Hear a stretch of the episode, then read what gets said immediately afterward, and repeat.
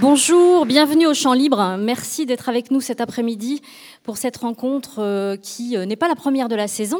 Nous, en avons déjà eu euh, de, de, belles, mais un grand merci à Thomas Piketty d'avoir accepté d'être avec nous dès ce mois de septembre à l'occasion de la, la, sortie de son livre Capital et idéologie. Vous étiez venu au Champ Libre pour le Capital au XXIe siècle. C'était déjà un événement. Euh, je pense que cette rencontre euh, tiendra ses promesses. Euh, elle est organisée en partenariat avec l'université Rennes 2 qui filme cette rencontre. Vous pourrez la retrouver sur le site de Rennes 2 et aussi sur le site des Champs Libres dès la semaine prochaine. Un petit salut aux personnes qui sont dans notre salle Magenta et qui sont avec nous en direct aussi, d'une certaine manière, grâce à cette captation vidéo. Nous sommes aussi en partenariat avec euh, l'IEP et je sais qu'il y a pas mal d'étudiants de Sciences Po Rennes dans la salle.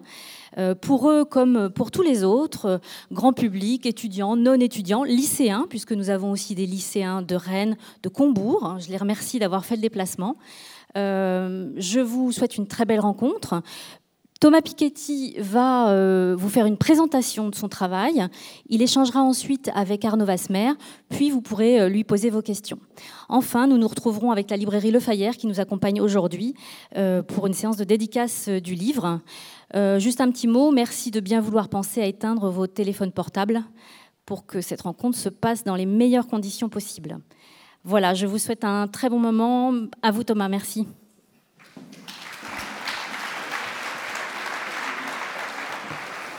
Alors merci, merci beaucoup pour cette invitation, merci à tous d'être là. Donc je vais euh, dans cette présentation euh, vous, présenter une partie des, graphiques, tableaux, du matériel qui est, qui est rassemblé dans ce livre euh, Capital et idéologie. Donc de façon générale, j'essaie dans, ce, dans cet ouvrage de, de présenter une, une, histoire des systèmes de justification des inégalités. Donc une histoire des inégalités, mais qui soit non seulement une histoire économique et sociale, mais aussi politique, intellectuelle, euh, de la façon dont on euh, justifie les inégalités, parce que finalement, une des mes principales conclusions, c'est que le, moteur de changement essentiel dans la structure des inégalités, il est d'abord politique, idéologique, avant d'être euh, économique ou technologique. Donc c'est une histoire qui brasse large, depuis les sociétés trifonctionnelles, esclavagistes, anciennes, jusqu'aux sociétés postcoloniales, hypercapitalistes, modernes.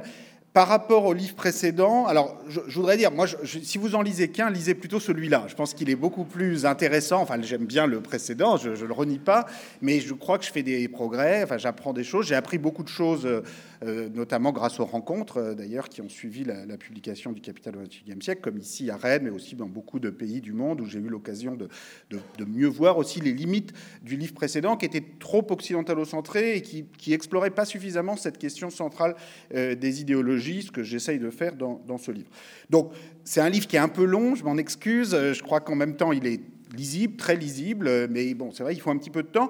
La raison pour laquelle il est un peu long, c'est que je brasse quand même assez large. Donc, je vais pas euh, présenter chaque chapitre aujourd'hui. Hein, là, c'est à peu près la moitié du, contenu. Euh, mais juste pour expliquer un peu le plan général du livre, la première partie euh, commence, disons, avec la transformation, le passage des sociétés d'Ancien Régime, des sociétés d'ordre d'Ancien Régime, ce que j'appelle dans le livre les sociétés ternaires, qui ont un, clergé, une noblesse, un tiers-État, qu'on retrouve dans d'autres civilisations que l'Europe d'ailleurs. Et j'étudie leur transformation, notamment en France à la suite de la Révolution française, en, en sociétés de propriétaires, où en principe chacun a les mêmes droits, et en particulier face aux droits euh, de propriété. Euh, j'étudie ensuite dans la seconde partie le cas des, des sociétés coloniales, des sociétés esclavagistes, puis coloniales post-esclavagistes. J'étudie euh, dans la troisième partie, la, chute des sociétés de propriétaires, qui, se passe euh, notamment à la suite des deux guerres mondiales, des décolonisations, des indépendances, la crise des années 30, puis les sociétés social-démocrates, communistes qui en sont issues. Et finalement, dans la quatrième partie, j'étudie, il y a un travail assez, assez nouveau qui a été réalisé dans le cadre de ce livre pour étudier l'évolution de la structure des électorats euh, des différents partis politiques depuis la Seconde Guerre mondiale, et pour essayer finalement de, comprendre comment euh, euh, il est possible d'imaginer un débouché positif au, risque de, à la fois de, remontée des inégalités et de crispation identitaire qu'on observe au cours des dernières décennies. Alors, je dis tout de suite que ce que je vais présenter euh, ici va être évidemment un résumé de, tout ça. Je ne vais, pas, avoir tout présenté. Vous pouvez euh, avoir accès à cette présentation, mais aussi à des versions plus longues de cette présentation, des extraits du livre et l'ensemble des graphiques et séries euh, sur ce site. Je ne peux pas mettre tout le livre sur ce site. Je suis sûr qu'il y a des gens qui savent vous le trouver hein, au cas où. Je n'est pas à moi de dire ça. Mais en tout cas, j'essaye de mettre beaucoup de matériel en ligne disponible pour tout le monde parce que le but, c'est quand même de, produire de la matière qui puisse être euh, euh, utilisée par tout le monde. Donc, dans cette présentation, je vais essayer de me concentrer sur ces quatre points, ce qui déjà représente beaucoup de choses dans le, temps que je vais essayer de couvrir. Donc, désolé si, vous trouvez que des, certain nombre de questions sont traitées trop rapidement. J'espère que les questions permettront de, de revenir.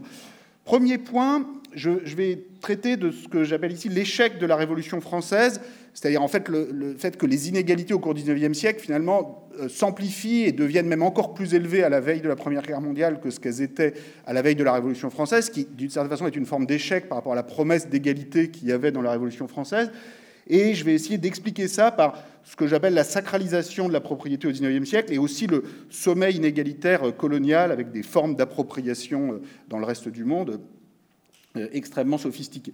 Dans, la deuxième euh, partie, je, me pencherai sur la, réduction des inégalités au cours de la première moitié du XXe siècle, conséquence à la fois des mobilisations sociales, mais aussi des crises internationales suscitées par ce, mythe d'un marché autorégulé.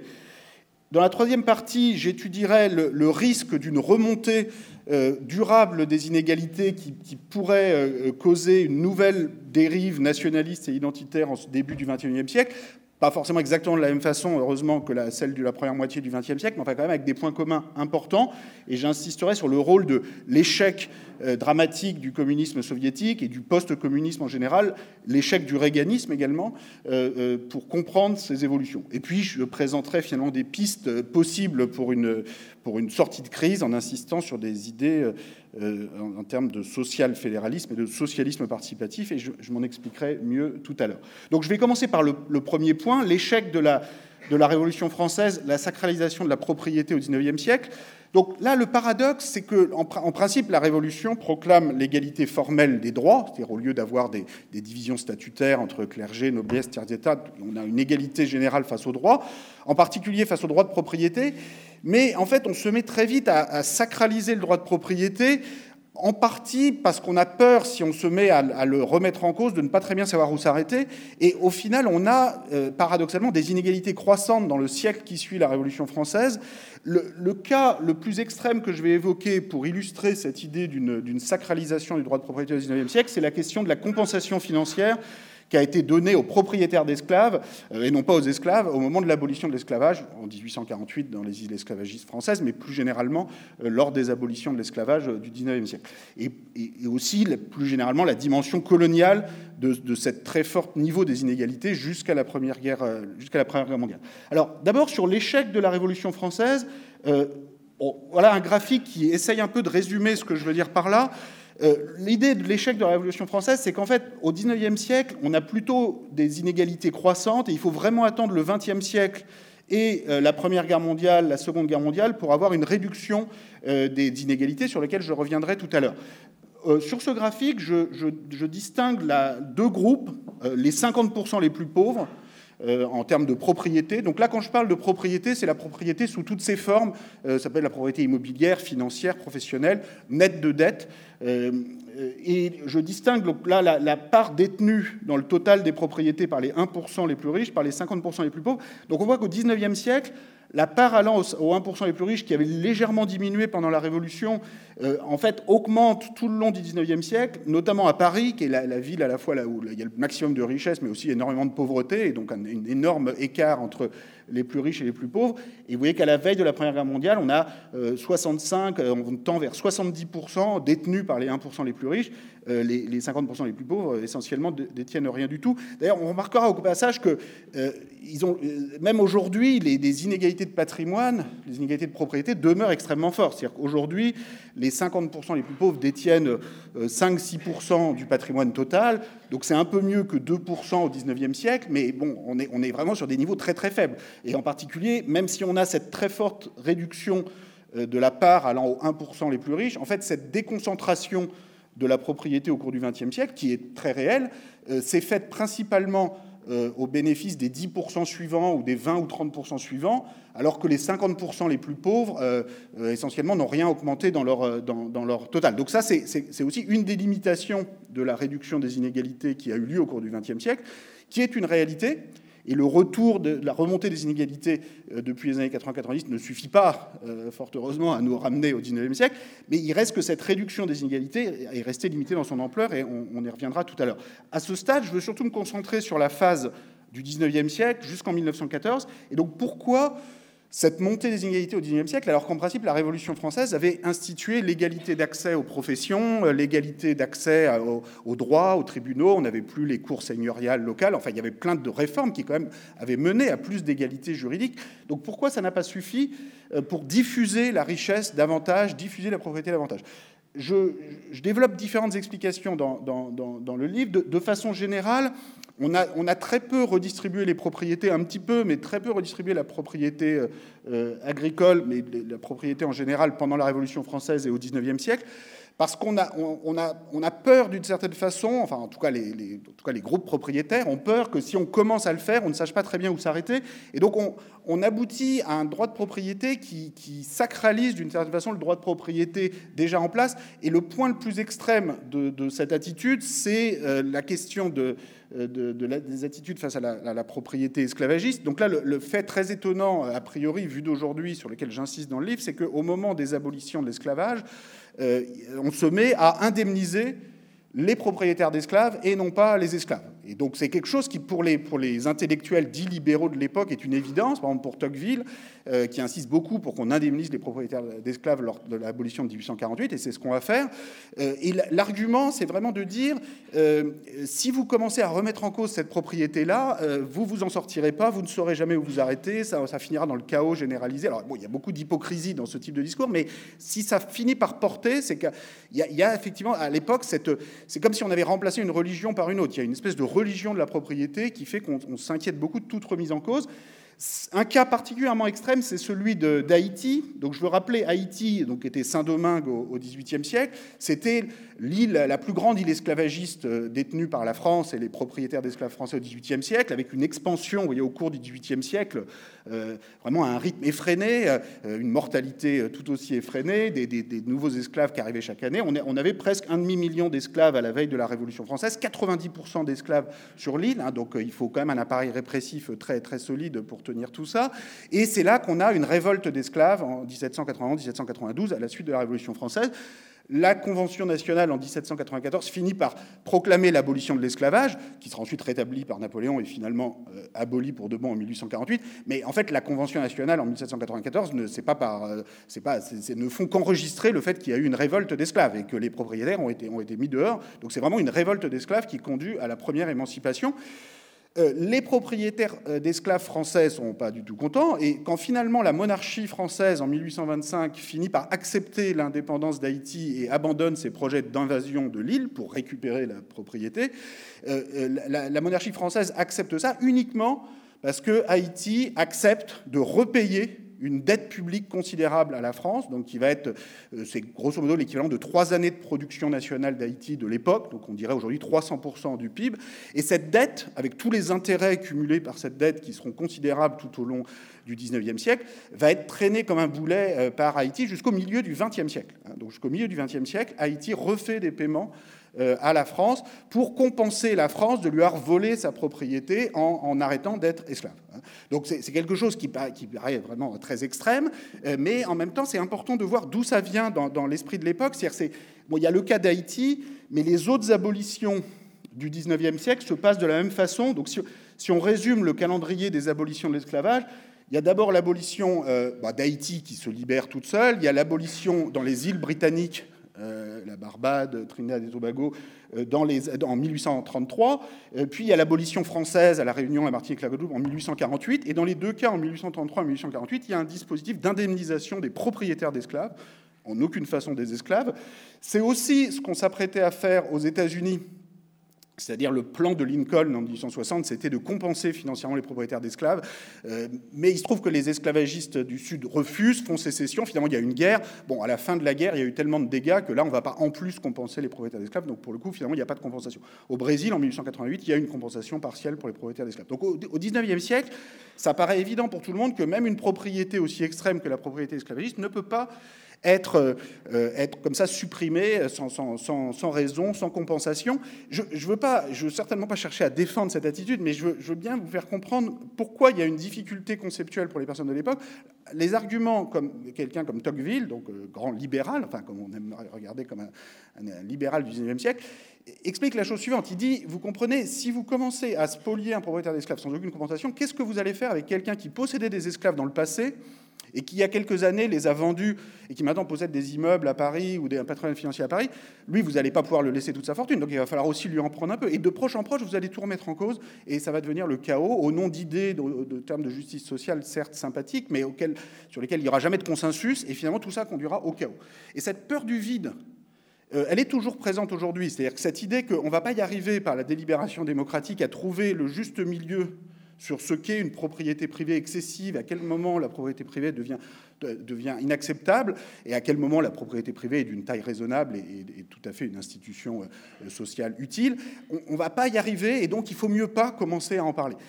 Moi, je pense qu'il faut commencer à en parler pour résoudre des problèmes d'aujourd'hui sur la surexploitation du patrimoine naturel, sur euh, parfois des appropriations privées de connaissances publiques qui sont différentes de la question de l'esclavage au XIXe siècle, mais dénotent de la même démesure dans, dans une volonté d'accumulation de propriétés privées et ne peuvent, ce sont des problèmes qui ne peuvent être résolus que si on accepte que la, délibération démocratique, les institutions collectives mettent des limites à la propriété privée pour qu'elle reste au service de l'intérêt général. Mais cette peur du vide, c'est quelque chose de, de, de tenace encore aujourd'hui, encore plus fort au XIXe siècle, parce qu'à l'époque, c'est vrai qu'on n'a pas encore fait l'expérience de redistribution importante.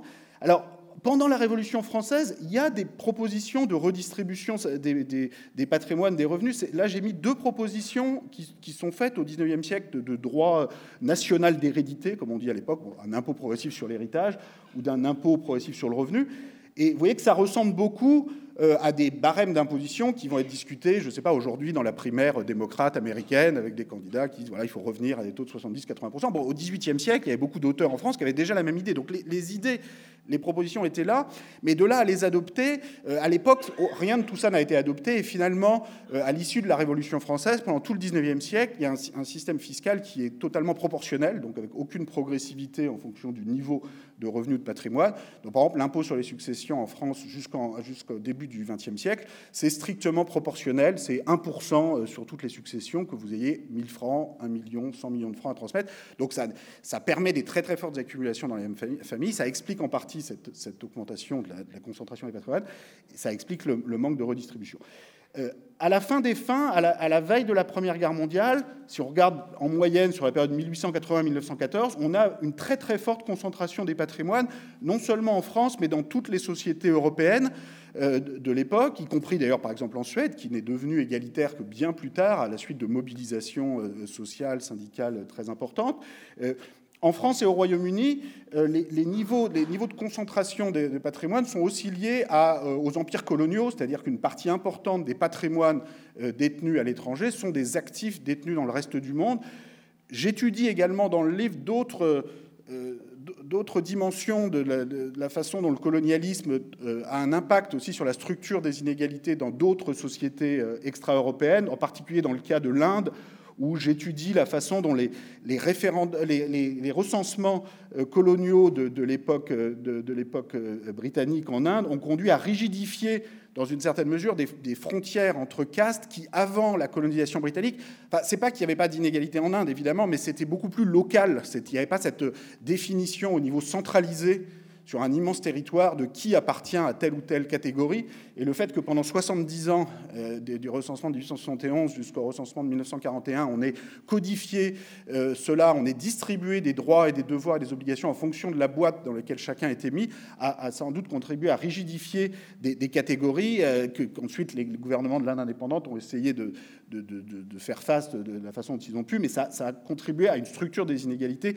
euh, assez unique en son genre euh, et qui, dénote de, façon plus générale du fait que le, colonialisme a eu des effets très importants sur la structure des inégalités. Si on regarde maintenant la phase de réduction des inégalités au XXe siècle, parce qu'il y a eu une phase très importante de réduction des inégalités au XXe siècle qui venait de très loin, c'est-à-dire que euh, je, vais, venir dans un instant sur le rôle joué par les guerres mondiales, mais je voudrais dire que ce serait très exagéré de réduire euh, la, réduction des inégalités au XXe siècle simplement liée à des, chocs militaires extrêmement violents. Euh, c'est d'abord les mobilisations sociales, les mouvements euh, socialistes de diverses natures qui finissent par conduire, à partir de la fin du XIXe siècle et du début du XXe siècle, au, au moins aux prémices d'un mouvement allant vers la réduction des inégalités. Donc ce mouvement a été accéléré par les crises violentes euh, des années 1914-1945, mais en même temps, je veux insister sur le fait que ces crises violentes elles-mêmes peuvent aussi se voir d'une certaine façon comme la, conséquence de, des inégalités extrêmes de, l'époque.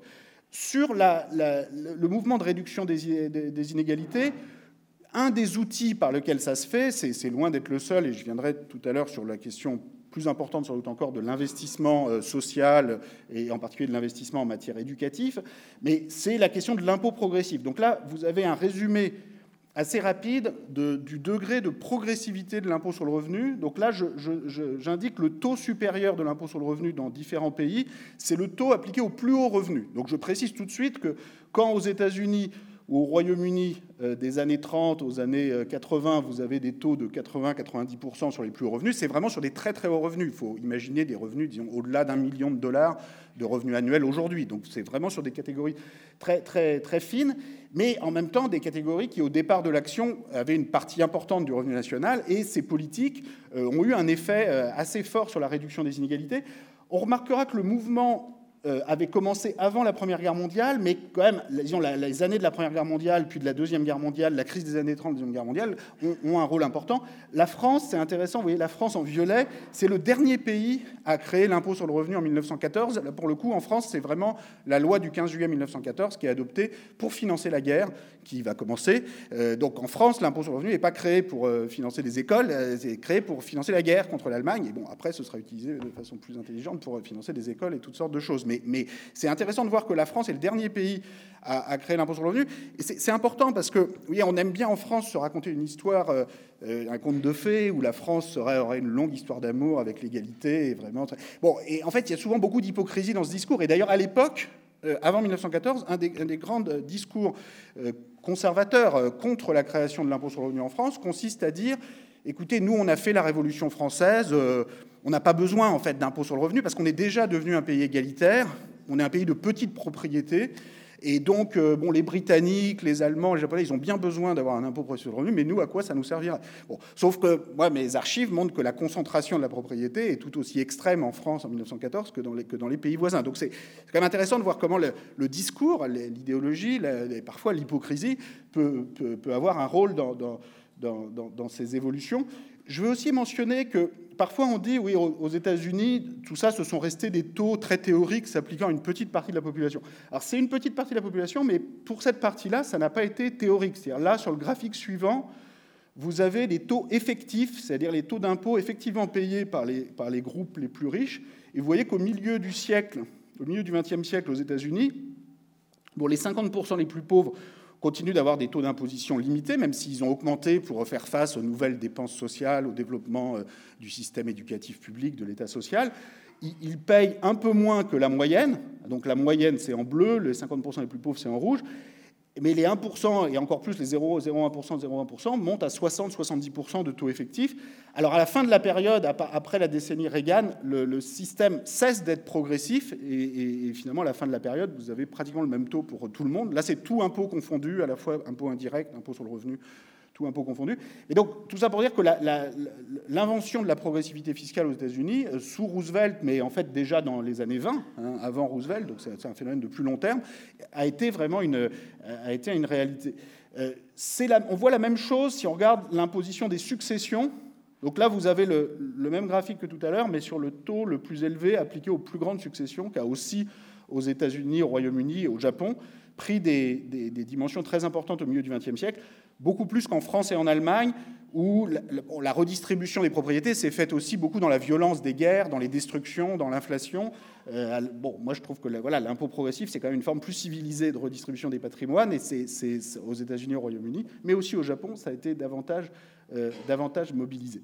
Euh, sur les, origines de ce grand mouvement de réduction des inégalités, je, je, mentionnais qu'il y avait un mouvement qui avait commencé avant la Première Guerre mondiale. Hein. Par exemple, en France, on voit que l'impôt progressif sur les successions contrairement à l'impôt sur le revenu, euh, commence à exister avant la Première Guerre mondiale. Et, même en 1910, on voit que le, taux le plus élevé monte à 6% sur les plus hautes successions. Ça reste modéré, mais par rapport au 1% du 19e siècle, euh, ça, avait commencé. D'ailleurs, en 1910, c'est au même moment que l'adoption de la loi sur les retraites ouvrières et paysannes. Donc, c'est en partie pour financer un nouveau système de retraite sociale. Donc, il y a, un mouvement social vers une forme de sécurité sociale, enfin, qui, est, très lent jusqu'à avant la Deuxième Guerre mondiale, mais qui avait commencé quand même dès avant la Première Guerre mondiale. Euh, on peut aussi dire que les guerres mondiales elles-mêmes euh, expriment une sorte de, réponse à, euh, confuse et, extrêmement violente, évidemment, à une très forte tension sociale qui, existe dans les sociétés européennes, notamment, d'une fait d'une énorme inégalité entre groupes sociaux Très forte tension également euh, liée euh, au niveau international à un système d'inégalité qui, met en place euh, à l'époque des, très forts degrés de possession de pays face à des autres. Et donc là, c'est ça que je veux illustrer ici. Là, je, mesure sur ce, graphique l'évolution des actifs étrangers. Donc les actifs étrangers, c'est tout ce que les propriétaires d'un pays possèdent dans le reste du monde. Et donc, sans surprise, vous voyez que le Royaume-Uni et la France, qui ont les deux plus grands empires coloniaux de la planète euh, jusqu'au milieu du XXe siècle, possèdent jusqu'avant la Première Guerre mondiale d'énormes quantités d'actifs dans le reste du monde. Euh, ça peut être des, actifs dans le canal de Suez, ça peut être, euh, bon, ça peut être des, actifs qui correspondent à des appropriations militaires. Bah, par exemple, à la dette sur Haïti, ça fait partie de ces actifs. C'est une petite partie du total, mais c'est des, des dettes qui ont parfois été imposées aussi à la suite de la guerre de l'opium contre la Chine. Bon, ça peut être la conséquence de processus d'appropriation coloniaux extrêmement violents. Il y, a, aussi des choses plus positives, comme des constructions d'un canal et des, choses comme ça. Mais bon, avec à chaque fois des, salaires éventuellement très bas pour ceux qui ont construit le canal, et puis des droits de propriété très bien, très bien protégés pour ceux qui ensuite touchent les dividendes pendant, très longtemps ensuite. Donc, Toujours est-il qu'à la veille de la Première Guerre mondiale, vous avez ce niveau très fort de possession euh, étrangère. Hein. Pour, pour, donner un ordre de grandeur, on n'a jamais retrouvé jusqu'à aujourd'hui ce niveau de possession dans le reste du monde. C'est-à-dire que même à la fin de la période, vous voyez le Japon, euh, l'Allemagne et la, la, Chine, qui ont accumulé ces 20 dernières années des actifs à l'étranger avec un processus quand même un peu plus pacifique que les empires coloniaux euh, du 19e siècle, c'est-à-dire que ces pays le Japon, la Chine, l'Allemagne ont eu des excédents commerciaux, comme vous le savez en lisant la presse. depuis 20-30 ans, ces pays ont des excédents commerciaux. On dit 5% du PIB par an, parfois 6% du PIB par an en Allemagne d'excédent commercial. Ça veut dire que chaque année, euh, les entreprises ou les, actionnaires euh, allemands ou japonais ou chinois accumulent dans le reste du monde des investissements. Et de fait, on, le voit, hein, ça, s'accumule assez bien, mais on n'est pas du tout au niveau euh, d'avant la Première Guerre mondiale. Donc ça, permet de se faire une idée quand même du sommet colonial pré-Première Guerre mondiale dont on se demande jusqu'où il aurait pu aller sans les chocs des guerres. Hein. C'est-à-dire que, euh, alors avec les guerres, tout va changer. C'est-à-dire une partie de ces actifs vont être expropriés. Hein. la dette russe, par exemple, va être supprimée à la suite de la révolution bolchevique. Le, canal de Suez va être nationalisé en 1956. Donc il y a beaucoup d'expropriations pure et simple de ces actifs étrangers. Il y a des révolutions, il y a différents processus. Il y a aussi les guerres elles-mêmes qui ont besoin d'être financées. Euh, euh, et beaucoup des propriétaires français, britanniques vendent une partie de leurs actifs euh, pour pouvoir prêter à leur État, qui va ensuite comme ça financer la guerre, ce qui va d'ailleurs détruire à la fin, la guerre va détruire une partie des actifs et des, des, des, des infrastructures industrielles du pays. Donc c'est un, un, processus un peu absurde, évidemment, mais c'est bon, voilà, comme ça que l'Europe s'est autodétruite au, au XXe siècle, mais aussi que le système hyper inégalitaire qui, avait en place avant 1914, finalement, a été réduit à, néant. Enfin, on aurait pu espérer un, processus plus, plus apaisé, mais c'est vrai que c'est finalement cette contradiction-là qui a, euh, qui a joué un rôle central. L'autre dimension de la, contradiction, c'est que on voit l'Allemagne là en orange, euh, qui euh, était derrière la, France et le Royaume-Uni en termes d'accumulation d'actifs à l'étranger, qui était en train de devenir la puissance démographique, industrielle dominante du continent à la fin du 19e siècle, au début du 20e siècle. Et évidemment, la, concurrence interétatique extrême entre ces trois puissances étatiques européennes a, fortement contribué euh, au déclenchement de la Première Guerre mondiale, puis, de la Deuxième. Et donc finalement, ces inégalités internationales très fortes et cette concurrence internationale très forte liée à un système de propriété, euh, d'accumulation de propriété au niveau transnational, euh, a été, dans une large mesure, à l'origine euh, des chocs extrêmement violents qui vont, avoir, lieu, au XXe siècle. Donc une partie de ces actifs étrangers ont été vendus pour, pour, financer, pour financer les guerres. On fait une énorme dette publique à la fin de la Seconde Guerre mondiale, vous voyez, à la fin de la Seconde Guerre mondiale, vous avez cette énorme dette publique, euh, Royaume-Uni, France, Allemagne. Donc, vous savez, aujourd'hui, euh, on, parle beaucoup des crises de la dette publique. Bon, la bonne nouvelle, si je puis dire, c'est qu'il y a déjà eu beaucoup de crises de la dette publique dans l'histoire. Et donc, euh, regarder ces épisodes, ça permet de calmer le jeu, ou en tout cas de se rendre compte qu'il y a différentes façons de régler ces problèmes. Aucune n'est simple, mais il y en a quand même différentes. Et en particulier, à la suite de la, de la Deuxième Guerre mondiale, on voit comment la France, l'Allemagne, et à un degré moindre le Royaume-Uni, euh, ont réduit très très rapidement leur dette publique en quelques années. Donc évidemment, s'il avait fallu la rembourser euh, année par année avec des excédents budgétaires de 2-3% euh, du produit intérieur brut, on n'aurait jamais réussi à, réduire des dettes. Là, on a 200-300% euh, du revenu national, donc encore plus que la Grèce aujourd'hui, et sur des économies d'une taille beaucoup plus importante que la Grèce, qui représente que 2% de la zone euro. Donc là, là c'est des phénomènes beaucoup plus sérieux de dette publique qui ont été réduits en quelques années, en partie, notamment en France, par l'inflation, en Allemagne, où on a été traumatisé par l'inflation, vous voyez, en 1925, déjà la, dette issue de la Première Guerre mondiale a été réduite à néant par l'inflation, mais avec le prix à payer, ça a été beaucoup de violence sociale et beaucoup d'épargnants, parfois modestes, qui avaient tout perdu. Donc l'Allemagne, entre 1948 et 1952, a recours à un système plus intelligent euh, dont il est dommage qu'on ait oublié aujourd'hui qu'il a été appliqué, mais entre 1948 et 1952, l'Allemagne, au lieu de faire plein d'inflation pour se débarrasser de sa dette publique, a un système d'imposition exceptionnel des plus hauts patrimoines privés, immobiliers et financiers, pour réduire la dette publique. Parce que la dette publique, de toute façon, elle est forcément possédée par des créanciers privés. Elle n'est pas détenue par la planète Mars. Hein. Tout ça, c'est une dette publique ne peut être détenue que par des créanciers privés d'une façon ou d'une autre. Si c'est par des banques, derrière les banques, il y a des actionnaires, des personnes qui détiennent des obligations. Donc c'est plus compliqué qu'une détention directe des bons du Trésor directement par des individus, parce que ça passe par le système bancaire, mais à la fin des fins, euh, ça revient au même.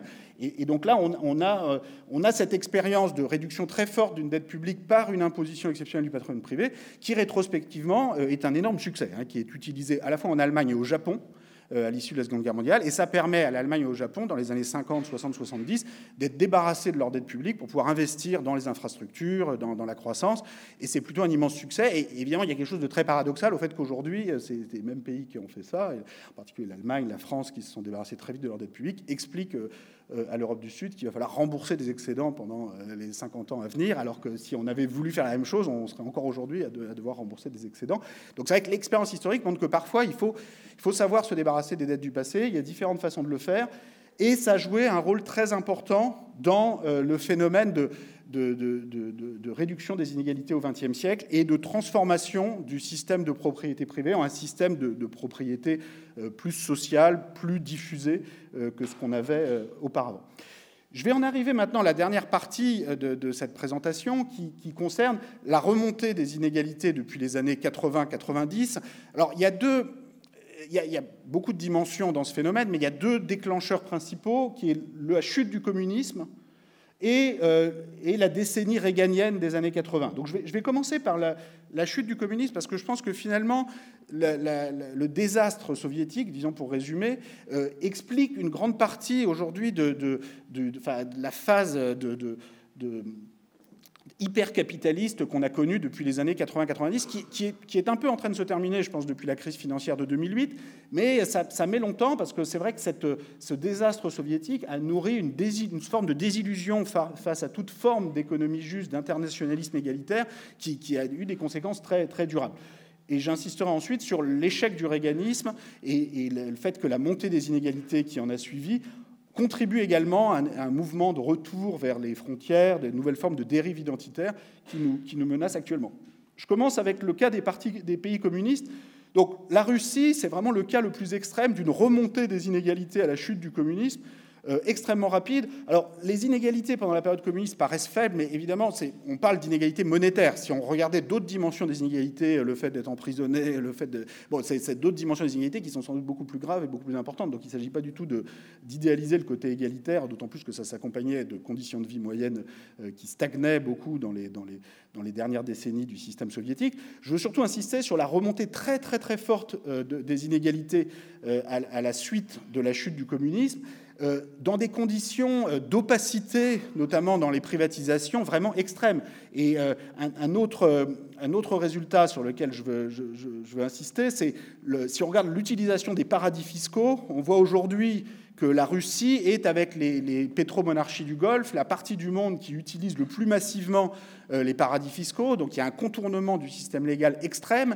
Et c'est vrai que la, Russie illustre de, de, façon extrême ce basculement euh, idéologique, ce retour de balancier euh, incroyablement euh, excessif et extrême. C'est-à-dire la Russie est passée d'un pays qui avait voulu supprimer toute forme de propriété privée pendant la période soviétique et qui finalement ensuite se met à, laisser la propriété des ressources naturelles à un petit groupe d'oligarques qui contournent complètement le système légal russe en possédant le pays à travers des structures offshore et un système opaque. La Russie de Poutine aujourd'hui, c'est aussi un pays où il y a plus aucune forme d'impôt progressif sur les revenus, sur les successions. Il n'y a aucun impôt sur les successions du tout, comme en Chine d'ailleurs. Euh, et l'impôt sur le revenu, c'est 13% que vous ayez 1 milliard de roubles de revenus ou 100 roubles de revenus. Donc c'est même Trump, il n'ose pas proposer ça. C'est-à-dire que même euh, aux États-Unis, personne ne, va jusque-là. C'est-à-dire Trump, il va dire bon, on va, on va faire 5% sur les plus pauvres, 30% sur les plus riches, on va peut-être le réduire à 25% sur les plus riches, mais on reste dans un système progressif. Peut-être qu'un jour, on en viendra à, un système complètement où on rejette tout l'impôt progressif. Mais, aujourd'hui, même si Trump propose ça, ben, les républicains l'enverraient promener tout de suite. Personne n'acceptera ça. D'ailleurs, Trump a voulu supprimer l'impôt sur les successions l'an dernier. Les républicains, ça n'ont pas voulu. On dit non, on baisse l'impôt sur les sociétés, mais pas, on ne va pas supprimer quand même l'impôt sur les successions. Donc, même aux États-Unis, il y a des limites sur le, disons, le consensus idéologique contre la redistribution. Et de, ce point de vue-là, la Russie et la Chine sont les pays où il n'y a plus aucune limite. C'est-à-dire en Asie aujourd'hui, si vous voulez euh, céder euh, à vos enfants, transmettre à vos enfants un énorme patrimoine financier, il faut mieux aller mourir en Chine communiste. C'est le pays où il n'y a aucun impôt sur les successions. Et Hong Kong, c'est le seul pays du monde qui est devenu encore plus inégalitaire en devenant communiste, enfin en tout cas en passant sous la coupe du, du Parti communiste chinois, puisqu'ils ont supprimé leur impôt sur les successions après avoir rejoint la Chine populaire. Alors par contre, si vous allez mourir à Taïwan capitaliste, ou en Corée du Sud capitaliste, ou au Japon capitaliste, vous avez un taux d'impôt sur les successions 50%, qui a même été relevé à 55% l'an dernier au Japon. Donc il y, a, quelque chose de complètement fou dans cet équilibre post-communiste qui a conduit à rejeter vraiment toute idée de, redistribution ou simplement de modération dans, les inégalités. Donc je pense que ce phénomène, on, l'a un peu connu dans les pays occidentaux de façon moins extrême, mais c'est vraiment l'origine, ce, ce, désenchantement post-communiste est un des facteurs idéologiques principaux qui a conduit à l'abandon d'une volonté de redistribution et finalement à la montée des inégalités euh, au cours des dernières décennies. L'autre facteur, c'est euh, l'échec du réganisme. Donc, dans les années 80, euh, Reagan euh, fait une promesse très forte, un discours consistant à dire on va dynamiser la croissance et l'innovation en réduisant les impôts, notamment sur les plus hauts revenus, sur les entrepreneurs. Donc on a vu tout à l'heure que les États-Unis avaient effectivement, jusqu'aux années 70-80, l'impôt le plus progressif sur les plus hauts revenus, et Reagan va diviser ça par deux, en gros, avec une promesse euh, de dynamisation de la croissance. La promesse, c'était, voilà, vous allez avoir une prospérité sans précédent, l'économie, les revenus, les salaires vont se mettre à croître comme vous n'avez jamais vu. Sauf que 30 ans plus tard, ce n'est pas ça qu'on a vu. C'est-à-dire, ce qu'on a vu, c'est effectivement une très forte montée des plus hauts revenus, mais aussi un effondrement de la part des, 50% les plus pauvres, qui maintenant est, passé très en dessous de la part des 1% les plus riches. Donc là, on, voit que ça devient plus euh, euh, rigolo du tout. C'est-à-dire c'est plus juste une question symbolique de quelques personnes qui, qui, gagnent beaucoup, mais qui finalement ne comptent pas d'un point de vue macroéconomique. Là, on a des, masses en jeu qui, transforment complètement la répartition globale euh, de la richesse dans le pays, d'où un très fort mécontentement en général aux États-Unis face à la, mondialisation, un, échec aussi quand même de la promesse. Si on regarde l'évolution du taux de croissance, euh, donc là, vous voyez la croissance en verte avait plutôt augmenté au cours du XXe siècle, Hein, malgré la montée de l'impôt progressif, hein, visiblement l'impôt progressif avec des taux de plus de 70% entre 1910, 1950 et surtout entre 1950 et 1990 n'avait pas du tout empêché la croissance.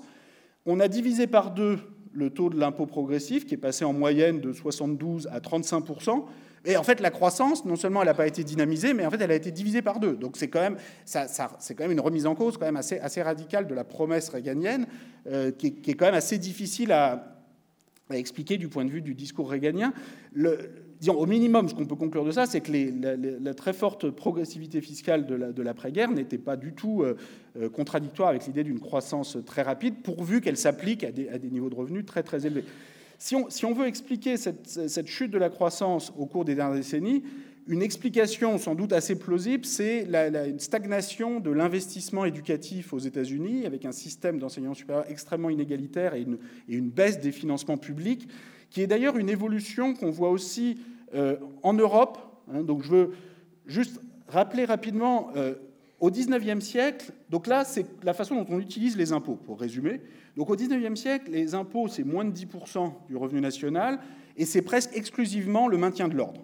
Hein. la police, l'armée, et ça, permet aussi, de, on protège le droit de propriété, on, bâtit des empires coloniaux. Bon, voilà, c'est assez simple ce que fait l'État euh, à ce moment-là. Euh, au XXe siècle, l'État va, va, va quadrupler de taille, mais il va se mettre à prendre en charge tout un tas de dépenses sociales liées à la santé, liées à la retraite, liées à l'éducation. Et le paradoxe, c'est que depuis les années 80, bon, on a une stabilisation générale du niveau des prélèvements obligatoires. Donc là, c'est la moyenne sur les quatre pays d'Europe occidentale, euh, Royaume-Uni, France, Allemagne et Suède. il y a des variations suivant les pays, mais c'est le schéma général est celui-là.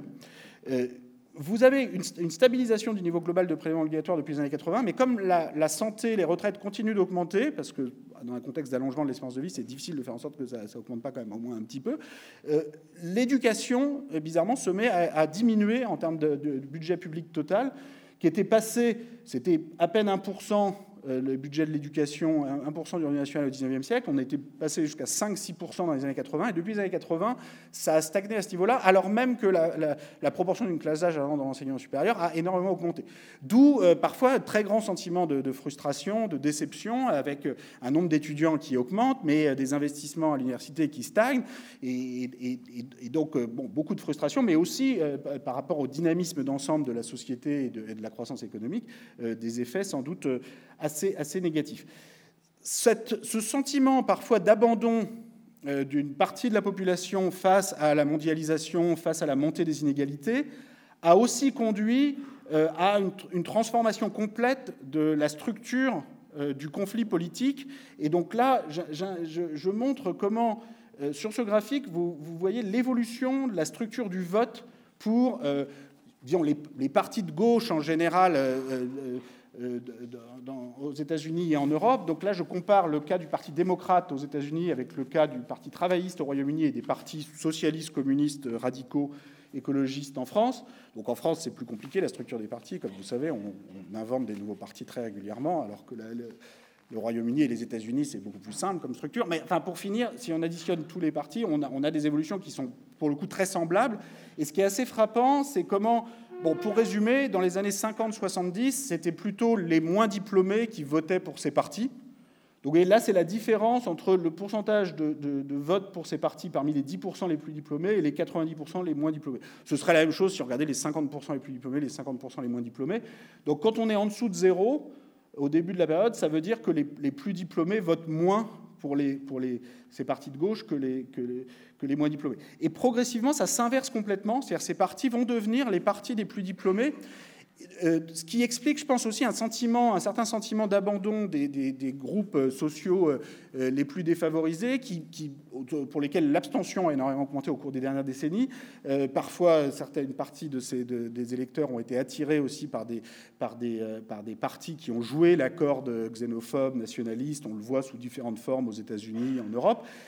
en tout cas, il y a cette transformation très, forte et qui est extrêmement inquiétante parce que ça marque aussi la fin d'une capacité d'une coalition euh, politique de, produire euh, des, politiques de réduction des inégalités qui a, eu lieu dans la, dans l'après-seconde guerre mondiale.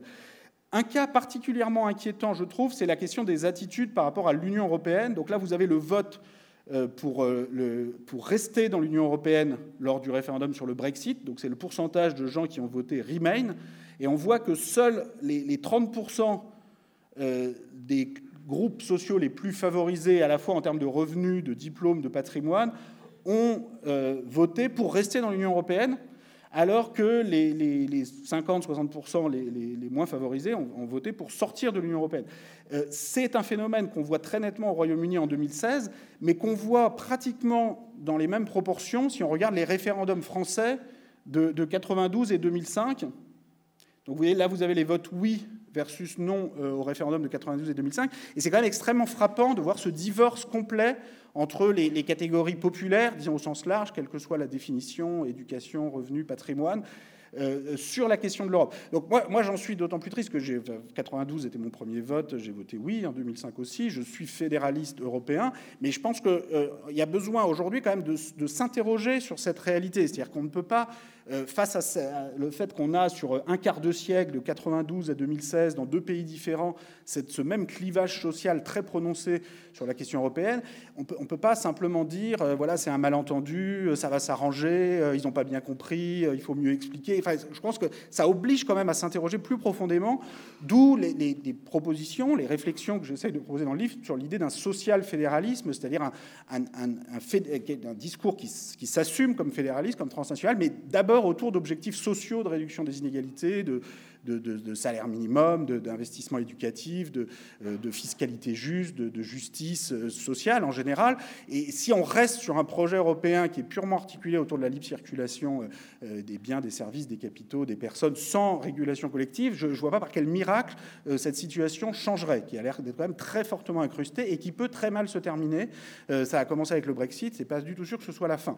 Et donc, voilà, moi j'essaye à la fin de montrer qu'il y a eu ce processus de désagrégation de la coalition politique euh, redistributive de l'après-guerre, qui est un phénomène général qu'on voit aux États-Unis et pas simplement euh, en Europe, mais qui en Europe prend cette forme de désenchantement face à l'Union européenne et plus généralement face à la mondialisation. Euh, il y a des réponses qui sont proposées, euh, qui sont des réponses très euh, de, fermeture identitaire.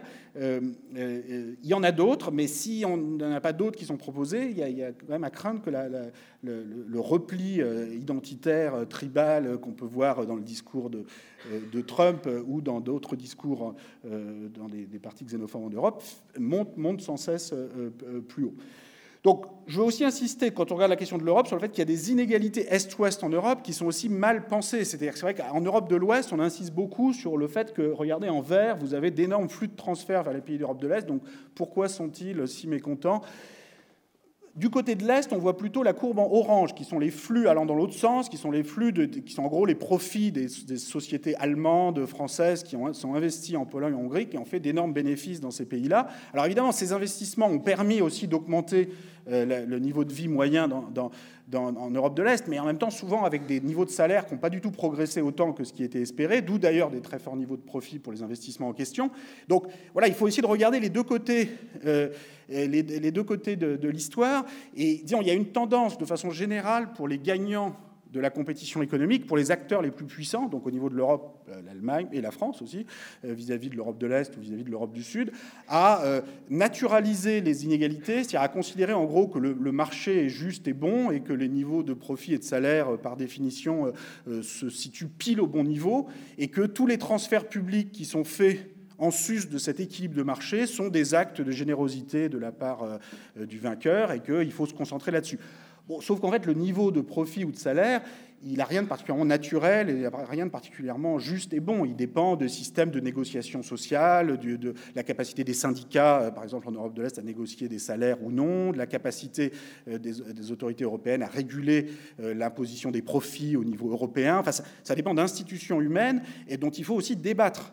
Et, cette façon dont on a de, prendre le marché comme référentiel unique et de se focaliser uniquement sur la courbe en vert aboutit à des incompréhensions majeures qui, là aussi, menacent la construction européenne d'explosion parce qu'on ne voit pas du tout la même côté du, phénomène euh, entre l'Est et l'Ouest.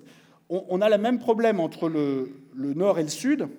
Hein, et je, vais m'arrêter là sur les, incertitudes de la construction européenne, à travers la question du, du taux d'intérêt sur la dette publique, qui peut paraître comme ça une question technique, mais en vérité, c'est vraiment une question très politique. C'est-à-dire que si vous avez une union monétaire sans avoir d'union euh, budgétaire au niveau d'un taux d'intérêt commun sur la dette publique, et également d'un impôt commun sur les bénéfices des sociétés et sur les acteurs économiques les plus puissants et les plus mobiles, alors vous, avez un peu le pire des systèmes, c'est-à-dire que vous êtes soumis à la spéculation des marchés sur votre taux d'intérêt. Donc il y a eu une phase hein, au début de la monnaie unique, entre 2001 et 2009, où les marchés financiers s'étaient un peu calmés par rapport aux pays de la zone euro. Ils disaient, bon, finalement, votre zone euro, ça a l'air solide, hop, vous allez tous avoir le même taux d'intérêt. Sauf que vous voyez ce qui s'est passé dès, après la crise financière de 2008, et donc des, des, pays comme la Grèce, mais le Portugal, l'Italie se sont retrouvés avec des taux d'intérêt faramineux qui ont complètement bouleversé leurs finances publiques. Hein. il faut se rendre compte que la masse d'intérêts à repayer que ça représente, ça, bouleverse complètement les possibilités d'investissement social, éducatif. Et donc ça, a des conséquences très concrètes. Et alors après, là encore, la France ou l'Allemagne vont, avoir tendance à naturaliser les taux d'intérêt. C'est-à-dire vont avoir tendance à dire, par exemple avec la Grèce, bon écoutez, votre taux d'intérêt de marché, c'est 10%, donc si nous, on vous reprête à 5, ce qu'on a emprunté à 1, euh, quand même, vous n'allez pas vous plaindre. Et de côté, les, Grecs, évidemment, réagissent complètement différemment en disant non, mais attendez, vous, vous avez emprunté un 1, donc vous faites un profit sur notre dos. Donc évidemment, tout dépend le référentiel que vous prenez. Si vous pensez que l'équipe de marché qui colle des taux d'intérêt de 1 ou de 10 suivant les pays est un processus bon et juste et, que toute déviation par rapport à ça est un, acte de générosité, vous avez le point de vue euh, des franco-allemands. Si vous considérez qu'en fait les taux d'intérêt ne sont pas particulièrement bons et justes et sont déterminés par un processus spéculatif avec des acteurs euh, euh, qui arrivent dans leur banque tous les matins, qui essayent de mettre un prix sur les pays euh, comme ils peuvent et qui arrivent à ce genre de, délire, hein, parce que c'est quand même, vous voyez comment ça part dans le décor d'une année sur l'autre, c'est pas particulièrement rationnel comme processus. Et donc la, solution, là en l'occurrence, je pense que si on veut avoir une union monétaire, il faut une assemblée commune au niveau des pays de la zone euro pour avoir un, taux d'intérêt commun sur la dette publique, un, un budget commun. Sinon, on a un système qui est, extrêmement, fragile. Je vais euh, m'arrêter là, conclure très très vite. Je ne sais pas jusqu'à quel point j'ai déjà dépassé euh, toutes les limites qui étaient prévues. Je ne vois pas d'heure quelque part, mais j'imagine que je suis tout près. Euh, cinq minutes, c'est exactement ce qu'il me faut. Voilà, c'est parfait. Donc je vais conclure en indiquant quelques pistes pour une sortie de crise apaisée que j'ai déjà un petit peu évoquée autour de l'idée du social-fédéralisme et de ce que j'appelle dans le livre le, socialisme participatif. L'idée générale, c'est qu'il faut sortir de la sacralisation de la propriété privée. C'est-à-dire que la propriété privée, c'est très bien euh, tant que ça reste dans des proportions raisonnables. mais, le, problème, c'est quand ça s'accumule sans aucune limite, que ce soit à l'intérieur d'un pays ou entre pays, et là, ça, devient ingérable et ça, empêche de résoudre les problèmes, notamment actuellement sur le réchauffement climatique, les ressources naturelles, mais plus généralement des problèmes sociaux et des, problèmes de, toute nature. Euh, les, solutions qui sont évoquées dans le, dans le, livre sont de trois ordres, disons, concernant la propriété sociale et temporaire, la justice éducative et le social fédéralisme que j'ai déjà évoqué. Sur la propriété sociale et temporaire, l'idée générale, c'est d'équilibrer les droits des propriétaires avec ceux des salariés ce qui peut passer par la généralisation de la cogestion qui existe en Suède, en Allemagne, avec un, véritable partage des droits de vote entre les représentants des salariés, les représentants des actionnaires au sein des conseils d'administration des entreprises. Ce n'est pas un système qui est parfait, mais qui a quand même permis de mieux impliquer les, salariés dans des stratégies euh, d'investissement des entreprises et également de limiter, par, par exemple, l'explosion des plus hautes rémunérations des dirigeants qu'on a vu dans les pays anglo-saxons. Je pense qu'on peut aller plus loin en plafonnant les, droits de vote des actionnaires les plus importants dans des sociétés de, de taille importante. Plus généralement, l'idée, disons, générale derrière la, propriété sociale et temporaire, c'est l'idée de la circulation des, pouvoirs et de la propriété. C'est-à-dire que la, petite propriété privée, voilà, un monde où tout le monde aurait 100 euh, 000 ou quelques centaines de milliers d'euros, c'est un monde qui permet plus de circulation des pouvoirs, qui permet à plus de personnes euh, de, de, créer une entreprise, d'acheter son logement de façon à pouvoir ensuite vivre de son salaire sans avoir à reverser euh, toute une partie de son salaire comme, comme loyer euh, parfois à des enfants de propriétaires pendant tout, qui, eux, le touchent pendant toute leur vie. Donc ça, ça, permet de, voilà, de faire circuler les, les opportunités, les, les, les, expériences de vie. Et dans une société qui est devenue extrêmement éduquée, disons, l'idée qu'on peut continuer avec une hyper concentration sur euh, euh, un actionnaire qui a tous les pouvoirs dans une très grande société, cette espèce de principe un peu monarchique appliqué à l'économie euh, est, je trouve très peu convaincante. C'est pas parce qu'une personne à 30 ans a accumulé énormément d'argent que cette personne aura toujours seule les bonnes idées pour prendre les bonnes décisions dans une immense société au niveau mondial à 50 ans, à 70 ans, à 90 ans. Enfin, il y a, un besoin de délibération collective qui, qui s'applique aussi à la démocratie en entreprise. Donc pour réaliser cet objectif et pour financer ces 120 000 euros pour tous, qui sera à peu près de 60% du patrimoine moyen, qui est actuellement de 200 000 euros par adulte en France, la médiane est à 100 000 euros. Donc l'héritage pour tous à 120 000 euros, ça représenterait une redistribution importante par rapport au fait qu'actuellement les 50% les plus pauvres ne possèdent presque rien. Pour financer ça, il y a un système d'imposition sur les successions, sur les propriétés. Donc Beaucoup de gens euh, euh, s'énervent très rapidement lorsqu'on leur parle de taux d'imposition de 70, 80, 90%. deux points très rapidement. Euh, d'abord, c'est ce qui a été appliqué dans de très nombreux pays comme les États-Unis pendant un demi-siècle, et la croissance à ces époques-là était encore plus élevée que ce qu'elle a été depuis les années 80-90 et les baisses d'impôts de Reagan. Donc il faut quand même essayer d'accepter de regarder cette réalité. Je sais que beaucoup de gens sont toujours pas prêts pour regarder cette réalité historique en face, mais elle est là, elle ne va pas disparaître. Donc il va falloir apprendre à, à essayer d'apprendre des choses de ces expériences historiques. Euh, je mentionne aussi que le 90% ici, c'est à 10 000 fois le, patrimoine moyen, donc à 2 milliards euh, d'euros. Donc il vous, reste, euh, il, vous reste quand même 200 millions d'euros après avoir payé 90% d'impôts, ce qui permet quand même d'avoir encore des projets. Donc l'idée qu'on a, l'idée qu'on a bafoué les droits de l'homme parce que la personne qui a 2 milliards n'en a plus que 200 millions euh, et, en oubliant complètement au passage qu'il y a la moitié de la population qui possède rien et qui, grâce à ça, va posséder 120 000 euros. Enfin, c'est quand même, une façon de, s'intéresser à la liberté de certains et pas à la liberté d'autres qui, est quand même assez, caractéristique. Sur la question de la justice éducative, je veux, je veux insister sur l'énorme hypocrisie du système actuel, y compris dans un système public comme en France.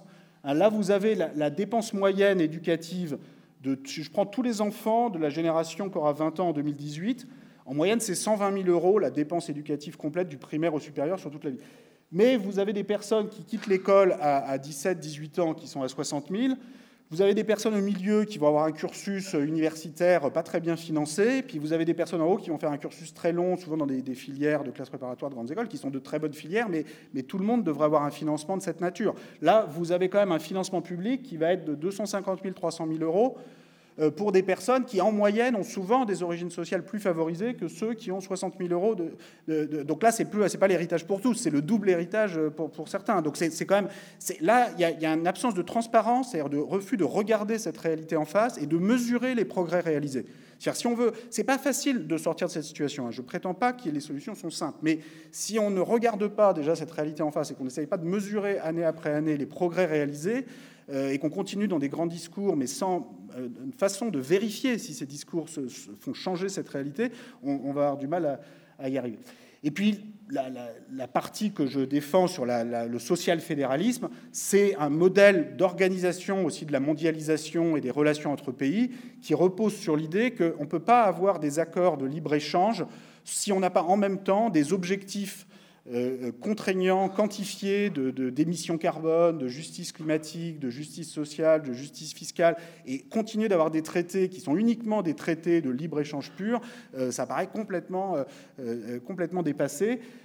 Pour avoir ces objectifs communs en termes de climat, de justice fiscale, il faut souvent des assemblées, on ne peut pas tout fixer à l'avance dans des traités, d'où le besoin d'assemblées transnationales qui peuvent être des assemblées au niveau européen pour les pays européens qui veulent avancer ensemble vers l'harmonisation fiscale et sociale, mais qui peuvent aussi, euh, euh, qui peuvent aussi euh, concerner les relations entre l'Europe et l'Afrique, entre l'Europe et différents pays au, niveau, au niveau mondial. Donc c'est une approche générale à l'organisation de la mondialisation qui ne peut pas simplement reposer sur le libre-échange comme, comme norme d'organisation collective.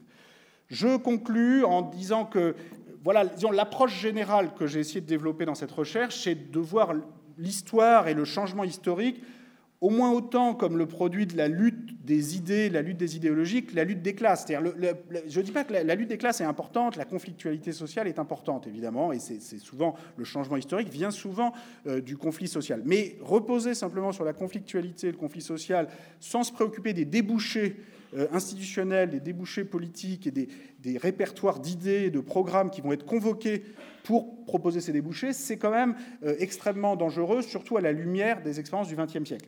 Et surtout, la différence entre la, disons, la pure lutte des classes et la lutte des idéologies, c'est que euh, disons, personne, en termes d'idées, n'aura jamais la vérité ultime sur le système de propriété juste, d'éducation juste, de frontières justes, et, certainement pas moi. Donc moi, je, je propose à la fin du livre un certain nombre de pistes que j'ai résumées rapidement parce que je pense que c'est trop facile d'en rester simplement à l'analyse historique qui est quand même l'essentiel du livre. Mais je prétends pas du tout que ces conclusions euh, soient les, seules possibles. Elles me paraissent les plus logiques compte tenu des matériaux historiques que je présente dans le livre. Mais euh, voilà, d'autres personnes réarriveront avec d'autres, d'autres sources, d'autres raisonnements, d'autres expériences individuelles et collectives et euh, en tireront d'autres conclusions. Donc c'est quand même ça la différence importante entre la lutte des classes et la lutte des idées ou des idéologies, c'est qu'on a un besoin de, délibération euh, qui est, qui est extrêmement fort. Les conclusions que je tire, certains les trouveront radicales. Je pense qu'en fait, elles se situent dans un mouvement de long terme qui va vers une certaine euh, réduction des inégalités, une certaine forme de dépassement de la propriété privée. Le système actuel n'est pas du tout celui du 19e siècle, il est plus égalitaire grâce à des mobilisations euh, sociales et des expériences réussies, la cogestion germanique nordique, la progressivité fiscale anglo-saxonne, les systèmes euh, pour favoriser l'égalité d'accès à l'éducation qui ont été mis en place en Inde, j'en ai pas beaucoup parlé ici, mais il y a beaucoup de choses à en apprendre, y compris pour des pays comme des pays européens qui aiment bien regarder l'Inde comme quelque chose de complètement différent et dont on n'a rien à apprendre. Je pense qu'il et tout le monde a beaucoup de choses à apprendre de la mise en commun de ces expériences. Et pour finir, je pense qu'une partie de notre désarroi démocratique vient d'une autonomisation excessive du, savoir euh, économique, financier euh, et historique sur ces questions J'essaie euh, d'y remédier avec ce livre qui, je pense, peut contribuer à, une forme de réappropriation citoyenne de, ce savoir. Et, euh, et, je vous remercie euh, pour votre attention.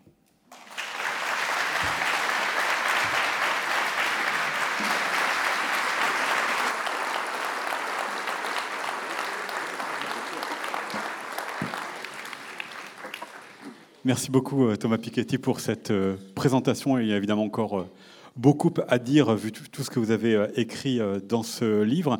Je poser quelques questions euh, peut-être un peu rapides avant que vous ne puissiez à votre tour interroger Thomas Piketty.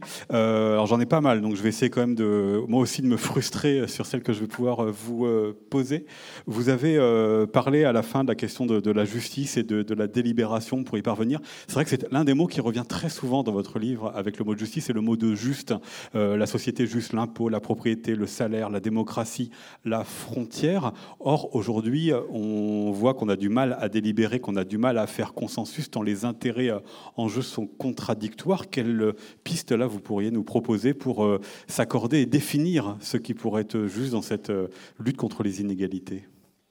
Avec le micro. Oui, c'est mieux. Bah, de, de, façon générale, je pense que euh, il ne faut pas laisser les questions euh, économiques euh, aux économistes, disons, pour, pour résumer. C'est-à-dire qu'il faut pas. Ces, questions sont trop importantes pour être abandonnées à d'autres. Alors, je pense qu'on on, paie un prix très élevé pour cette, cette autonomisation du, savoir économique que je décrivais à la fin. Alors, il y, y, a une responsabilité qui est celle d'économistes qui ont prétendu qu'ils avaient développé une expertise tellement scientifique que personne d'autre que peut comprendre, ce qui évidemment est une immense blague parce qu'il n'y a aucun, aucune expertise particulièrement scientifique. On a des, des recherches historiques, des expériences sociales, économiques qu'on peut essayer de relater, mais dont on peut essayer de tirer quelques conclusions. Mais on est, on est sur quelque chose qui est d'abord des, sciences sociales et, les, et les, ceux qui ont voulu s'extraire de ça, extraire l'économie des sciences sociales, ont une grande responsabilité. Mais aussi, je pense que tous ceux qui les ont laissés faire ont aussi une grande responsabilité. Donc je pense que euh, les, historiens, les sociologues, mais tous les citoyens, de façon générale, doivent se réapproprier ces questions.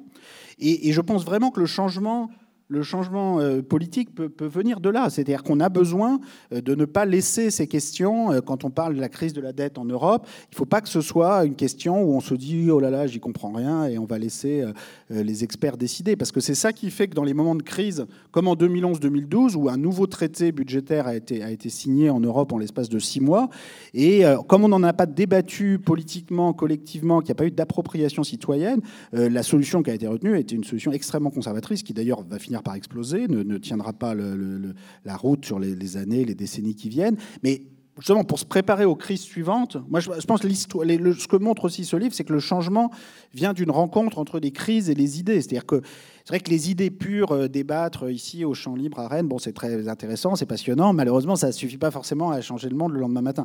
Par contre, euh, la rencontre de crise et d'idées, d'appropriation citoyenne d'idées peut permettre le changement. Parce que dans des moments euh, de, crise, qui peuvent être financières, politiques, de différentes natures, on, a besoin de trouver des solutions. Et c'est souvent le fait de ne pas en avoir suffisamment débattu avant et de, de qu'il n'y ait pas eu une appropriation suffisamment large de ces questions avant qui empêche que les bonnes solutions soient trouvées dans ce moment-là. Parfois, on y arrive aussi. Il y a beaucoup d'expériences historiques où, on y arrive. Donc moi, je reste. c'est un livre optimiste. Oui, ça, oui, vous dites effectivement, parce qu'on pourrait se dire quand même sur les questions économiques, la crise de 2008, on n'a pas inventé euh, grand-chose pour euh, faire en sorte que ça ne se reproduise pas. On voit bien aussi que les tensions sur la crise euh, écologique. Donc vous êtes quand même optimiste. On peut quand même inventer des choses, notamment pour la question de la dette. Peut-être que c'est l'occasion aussi de revenir un petit peu sur ce que vous expliquiez par rapport à ce qui s'est passé après la Seconde Guerre mondiale, comment plusieurs pays, dont la France, ont résolu la question de la, dette publique.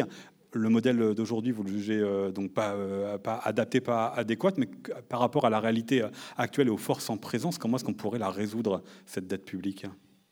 Ben, moi, d'abord, je suis optimiste parce que quand on regarde l'histoire des, sociétés urbaines, il y a quand même un progrès général vers moins d'inégalités. Il y a eu le 19e siècle est, malgré tout est quand même moins inégalitaire que le 18e. En tout cas, il n'y a pas des inégalités statutaires entre ordres. Il y a d'autres formes d'inégalités monétaires qui prennent des proportions inouïes.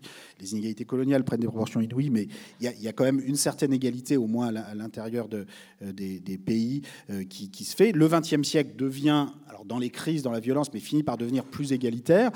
Moi, je, pense qu'il y a quand même une certaine forme d'apprentissage dans, l'histoire. Et Malgré la remontée euh, depuis les années 80. Le XXe siècle, c'est pas un siècle de parenthèse pour vous. Il n'y a pas un rattrapage depuis des inégalités. Non, je pense que le, le, mouvement vers la réduction des inégalités commence quand même plutôt commence d'une certaine façon, avec la Révolution française du XVIIIe siècle, commence surtout avec les mouvements euh, euh, syndicaux, euh, sociaux, socialistes à la fin du XIXe siècle, qui préparent le terrain pour des réformes considérables qui ont lieu au XXe siècle. C'est-à-dire qu'on ne peut pas juste dire, voilà, c'est les guerres, c'est la crise des années 30. Il y avait aussi toute une réflexion avant qui avait préparé le terrain pour qu'ensuite, à la suite de ces crises, soit mise en place la sécurité sociale, l'éducation libre, gratuite, universelle, l'impôt progressif. Donc toutes ces, toutes ces choses-là avaient été pensées. Le, cas, le cas de la Suède est très, très intéressant parce que souvent, on, on, s'imagine qu'il y a des espèces de, déterminismes éternels qui font que certains pays sont plus égalitaires, plus inégalitaires que d'autres. Et en fait, on se rend compte dans l'histoire que c'est d'abord les mobilisations euh, euh, sociales, politiques qui peuvent faire la différence très vite. Donc la, Suède, par exemple, Aujourd'hui, on est, habitué à voir la Suède comme un pays euh, extrêmement égalitaire, mais en fait, au 19e siècle et jusqu'en 1911, c'était un des pays européens les plus inégalitaires, et même avec un système politique incroyablement inégalitaire puisque les droits de vote étaient complètement proportionnels au, montant des impôts payés. Enfin, c'est un truc complètement inouï. C'est-à-dire que le, Bon, au 19e siècle, il y avait des systèmes censitaires dans beaucoup de pays. Hein. En France, entre 1815 et 1848, il y a uniquement les 1% les plus riches, grosso modo, ont le droit de vote, et seulement les 0,1% les plus riches peuvent être candidats. Donc c'est très inégalitaire, évidemment, mais euh, voilà, soit vous faites partie des 1% ou des 99%. À l'intérieur, une voix, un, homme, une voix. Un homme, une voix, à partir du moment où vous êtes dans les 1% les plus riches. Les, Suédois poussent l'expérience beaucoup plus loin et, et la continuent beaucoup plus tardivement, puisque de 1865 à 1911, c'est en gros les 20% les plus riches qui peuvent voter, mais à l'intérieur des 20% les plus riches, vous pouvez aller de une voix à 100 voix suivant le montant de, vos impôts et de votre fortune. Et même aux élections municipales, il n'y a pas de plafond. Et donc vous avez plusieurs dizaines de communes suédoises où un seul individu détient de la façon la plus légale du monde plus de 50% des droits de vote, dont le Premier ministre de l'époque qui a un compte et qui possède plus de 50% des droits de vote dans la ville où il possède des grands domaines terriens. Les entreprises ont le droit de vote aux élections municipales. Hein, en Suède jusqu'en 1911, en proportion du capital investi dans la, commune. Donc, vous voyez que quand je parle de sacralisation de la propriété vous voyez, ça peut aller très très loin. Mais la bonne nouvelle, c'est que la Suède, en 10 ou 20 ans, ensuite, dans les années 20, 1920-1930, s'est complètement transformée de façon assez pacifique pour le coup. C'est-à-dire, c'est pas vraiment la Première Guerre mondiale qui a pas beaucoup touché la Suède. C'est d'abord euh, une mobilisation syndicale extrêmement forte dans une population assez éduquée, euh, moins qu'aujourd'hui. C'est un facteur de changement aussi, l'éducation. Les, gens n'acceptent pas tout. La population suédoise, pour l'époque, est assez éduquée. La, Suède protestante, il y a des raisons à ce niveau d'éducation. Mais en tout cas, euh, euh, visiblement, il y a beaucoup de gens qui acceptent mal cette situation. Une mobilisation très forte. Et finalement, c'est le Parti social-démocrate suédois qui prend le, pouvoir dès les années 20 et de façon permanente de 1932 jusqu'à la, crise bancaire suédoise de 1991 et qui va mettre, utiliser cette capacité étatique de la Suède au service d'un projet politique complètement différent. C'est-à-dire que tous ces, ces, recensements de la fortune suédoise qui étaient utilisés au 19e siècle pour avoir des droits de vote proportionnels à la fortune, maintenant on va les utiliser pour faire payer des impôts euh, en progressif par rapport à la fortune et surtout mettre en place un système d'assurance santé universelle, d'éducation, de droits pour les salariés, qui va conduire la Suède à devenir un des pays les plus égalitaires euh, de l'histoire. Et donc, euh, voilà, c'est une leçon qui montre que les, si on avait dit en 1910 aux, propriétaires suédois, vous allez devenir le paradis de la social-démocratie, les gens, ils auraient rigolé. Donc, donc c'était, le changement se produit à la suite de, de mobilisations et avec euh, parfois voilà, des débouchés extrêmement, euh, extrêmement positifs, extrêmement réussis. donc il faut essayer de capitaliser sur ces expériences réussies pour penser la suite. Excusez-moi de jouer à nouveau le, pessimisme, mais là on semble comme pas y être aujourd'hui, puisque ces mobilisations sociales, elles sont où? Que ce soit de, gauche ou de droite, on est plutôt sur des questions identitaires. Et d'ailleurs dans votre livre, vous prenez le temps de raconter comment est-ce que une partie des catégories euh, sociales ont été confrontées aux questions raciales, questions migratoires, et ont en partie délaissé les questions sociale.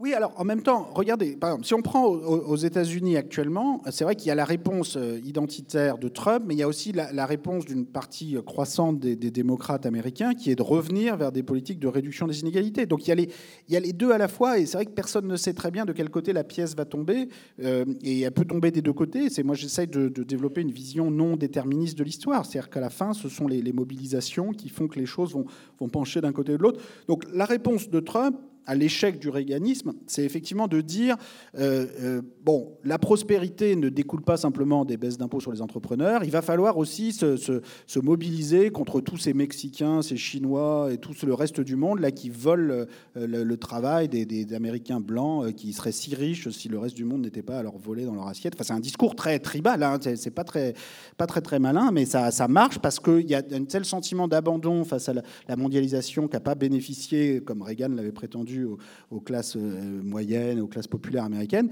qu'il y a ce discours voilà, de durcissement identitaire, un peu irrationnel, mais qui, a sa possibilité. Mais de l'autre côté, côté c'est pas mieux non plus. Hein. Bah, de l'autre côté, euh, non, de, enfin de l'autre côté, en tout cas aux États-Unis, de l'autre côté de l'échiquier politique. en, avez... en, Occident aussi, il y a des partis de gauche qui ont plutôt eu des, des, sont plutôt adressés à des catégories de la population, ont plus joué ça que pour le collectif. Hein. Oui, bah, là, en tout cas, du côté du Parti démocrate américain, vous avez des, candidats euh, actuellement comme Elizabeth Warren qui, qui proposent euh, des politiques euh, très ambitieuses de, réduction des inégalités aux États-Unis, avec euh, un système d'assurance santé universelle, avec l'application aux États-Unis de, mesures qui existent par exemple en Suède ou en Allemagne depuis des décennies sur la représentation des salariés dans les conseils d'administration des entreprises, avec la création d'un impôt sur la fortune aux États-Unis. Donc il y, a, eu un, un impôt fédéral sur le revenu depuis 1913, un impôt fédéral sur les successions depuis 1916. Et là, pour la première fois, Elisabeth Warren propose de créer ça aux, États-Unis.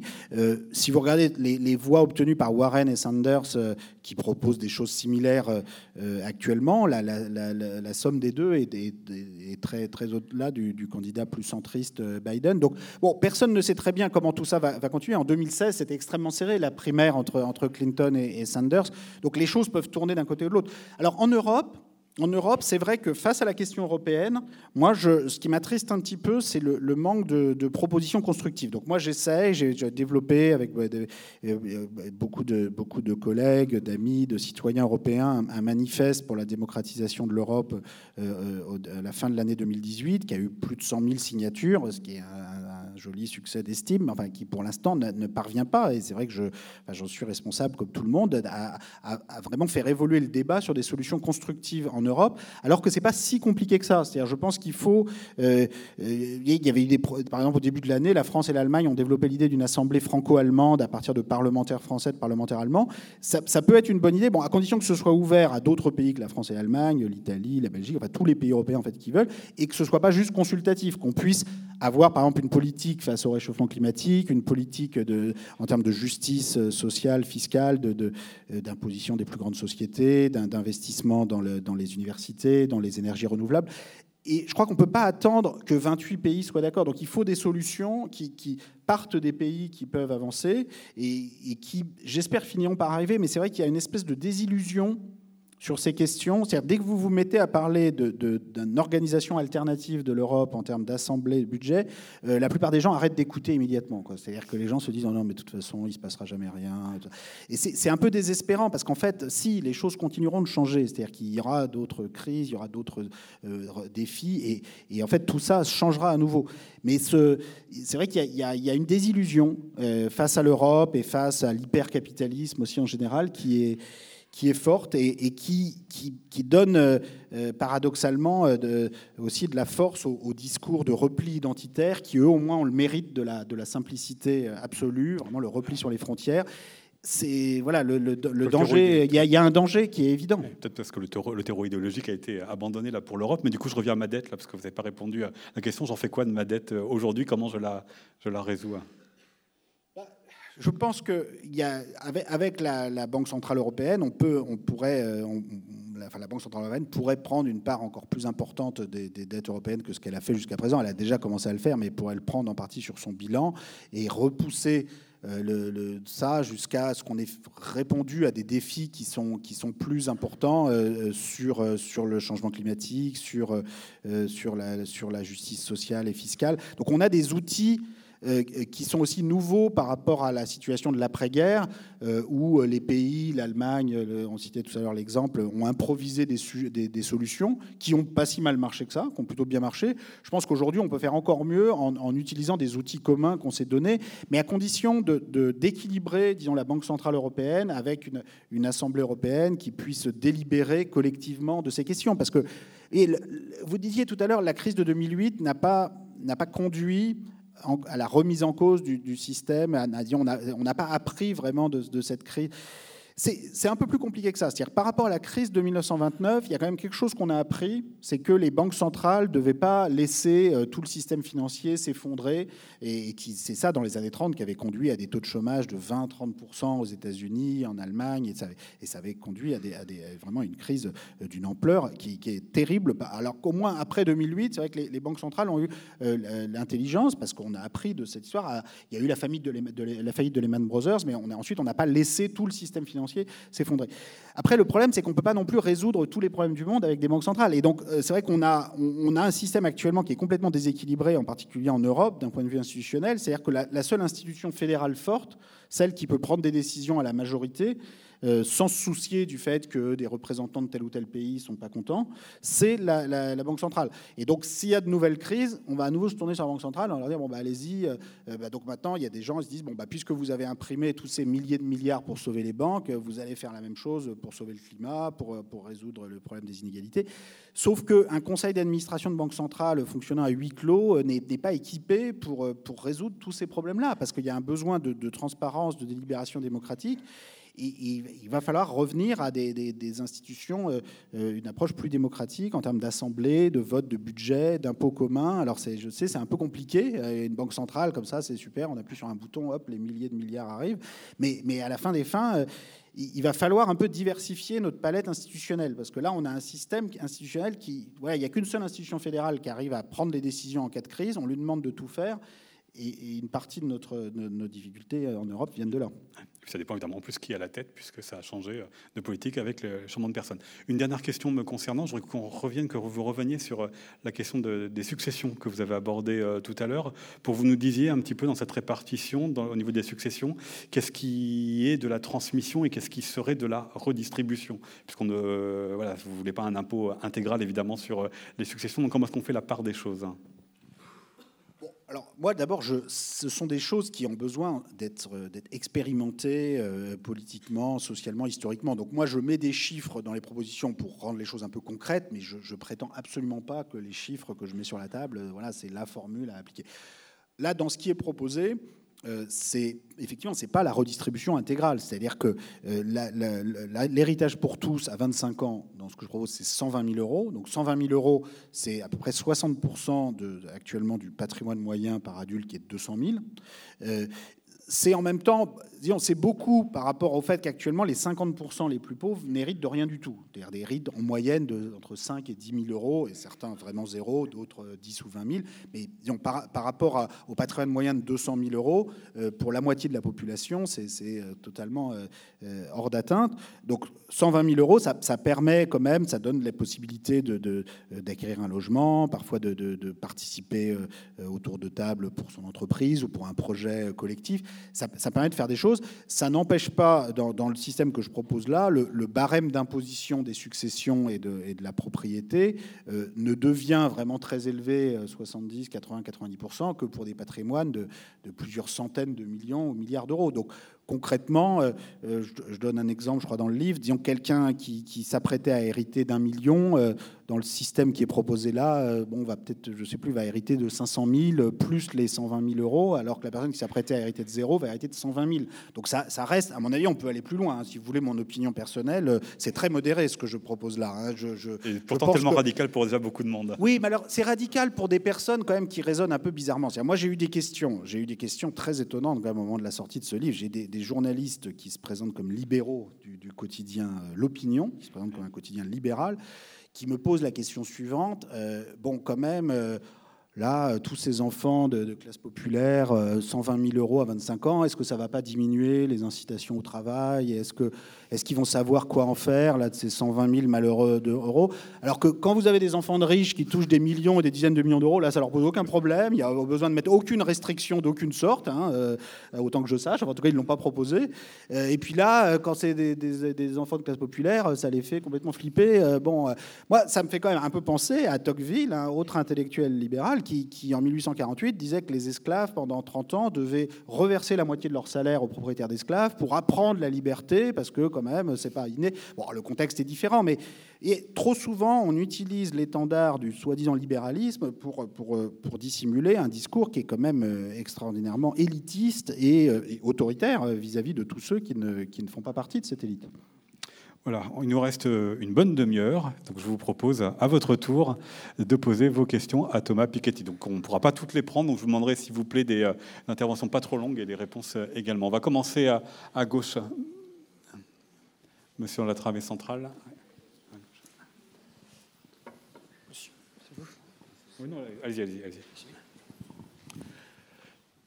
Oui, euh, merci beaucoup pour cette conférence très éclairante.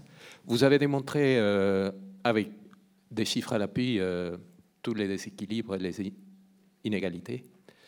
Et je me pose des questions. Il y a quelque chose qui est très récurrent dans tous les chiffres que vous avez démontrés, c'est que euh, la réduction des inégalités, ça s'est fait a posteriori des grands moments de crise, sauf, et il y a eu à, un moment donné les, les, guerres, les guerres mondiales en Europe, et puis il a l'air, euh, le message sous-jacent qui vient de l'expérience historique, c'est que à un moment donné, c'est des grandes guerres ou des grandes révolutions, comme c'était la, révolution bolchevique, qui amènent à des réductions des, des, inégalités. Par la suite, vous avez dit que dans les pays nordiques, ça s'est fait à un prix moindre. Il y a eu des luttes sociales, néanmoins, il y a des caractéristiques propres aux pays nordiques, comme vous l'avez même dit, c'est l'homogénéité à un moment donné de la population, le haut niveau d'instruction, etc. Il, paraît que ces changements-là viennent toujours après des grandes crises. Est-ce que vous croyez vraiment à l'évolution démocratique, à la délibération démocratique comme méthode d'évolution dans la réduction des inégalités? Merci.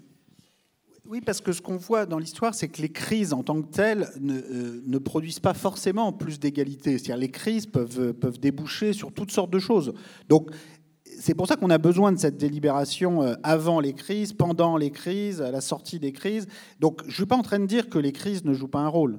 Les crises ont joué un rôle et continueront de jouer un rôle. Et il y en aura en Europe, il y aura d'autres crises financières, il y aura peut-être d'autres référendums qui, amèneront d'autres pays à vouloir partir de l'Union européenne. je ne sais pas ce qui se passera. Il y aura, les crises reviendront toujours et auront, joueront un rôle central, vous avez raison. Mais juste reposer sur les crises pour espérer la réduction des inégalités serait à mon avis une très grave erreur, parce qu'en tant que tel, les, ces crises peuvent conduire à beaucoup, beaucoup de choses, et des choses parfois qui ne marchent pas du tout. Bon, la, révolution bolchevique, euh, ça, a conduit à un régime qui, par certains côtés, bon, a, a réalisé un certain nombre de choses par rapport au régime tsariste qui sortait tout juste du servage, mais quand même, dans une large mesure, a conduit à un régime qui pouvait être encore plus oppressif que le, que le régime précédent. Donc, donc on ne peut pas juste attendre, attendre la, prochaine, la prochaine crise. Il faut, il faut discuter, débattre de ce qu'on veut faire ensemble. Et donc moi, je me méfie aujourd'hui du retour d'un discours qui, disons, mise tout sur la conflictualité, pour la conflictualité, euh, et, qui remet un peu à l'après-crise la, discussion sur le débouché politique. Par exemple, en Europe, hein, le discours consistant à dire voilà, il faut juste attendre la crise qui, qui balancera tous ces traités et, quand on sera sorti de tout ça, on pourra discuter de ce qu'on veut mettre à la place. Ça, ça me paraît pas, ça me paraît dangereux parce que ce qui peut sortir peut être peut être encore pire que les choses qu'on veut quitter. Et, donc, euh, et c'est comme ça plus généralement. Hein, euh, euh, sur la dette publique, euh, j'entendais là au moment de la crise des Gilets jaunes des, personnes qui disaient on va faire un grand référendum pour annuler la dette publique. Mais le problème, c'est qu'annuler la dette publique en, tant que ça, ça, peut conduire à, la meilleure ou à la pire des choses. C'est-à-dire que si vous l'annulez dans l'inflation généralisée qui va, qui, va, qui va détruire toute l'épargne populaire, c'est pas terrible. Si vous le faites avec une, mise à contribution plus importante des, patrimoines euh, les plus, les plus élevés, comme l'a fait l'Allemagne entre 48 et 52, ça, ça, peut être une excellente chose. Mais il faut, faut rentrer dans la délibération ça va pas. D'ailleurs, on voit bien à quel point une question comme ça, euh, ça va pas se traiter par, oui ou par non. Euh, de, même que, que, la question du Brexit, c'était bien de répondre par oui ou par non, mais sauf que voilà, les gens, ils ont dit qu'ils étaient contre l'Union européenne, mais ils n'ont pas dit pourquoi ils étaient pour. Et aujourd'hui, on en est à essayer de trouver un débouché à la sortie, et comme vous savez, ils ont du mal. Hein. Donc, voilà, oui, les crises jouent un rôle important, mais la délibération, les, les, idées, les, le débouché, euh, c'est ça qui après produit, euh, produit le changement. Donc c'est la, rencontre des deux, pour résumer. Et puis il y a des fois, on peut quand même espérer que la délibération, la mobilisation euh, permettent le changement sans que les crises soient trop, fassent trop de dégâts collatéraux et, que la délibération en tant que telle euh, puisse marcher. Maintenant, si vous me demandez est-ce que la délibération pure va, va, va marcher à l'avenir est-ce que voilà, on va faire quelques réunions euh, au champ libre et à d'autres endroits et hop, euh, le changement va se produire, est-ce que j'y crois? Non, je n'y crois pas. Je pense que des crises sont et seront nécessaires à condition de bien réfléchir aux débouchés et de débattre des débouchés et des étapes suivantes.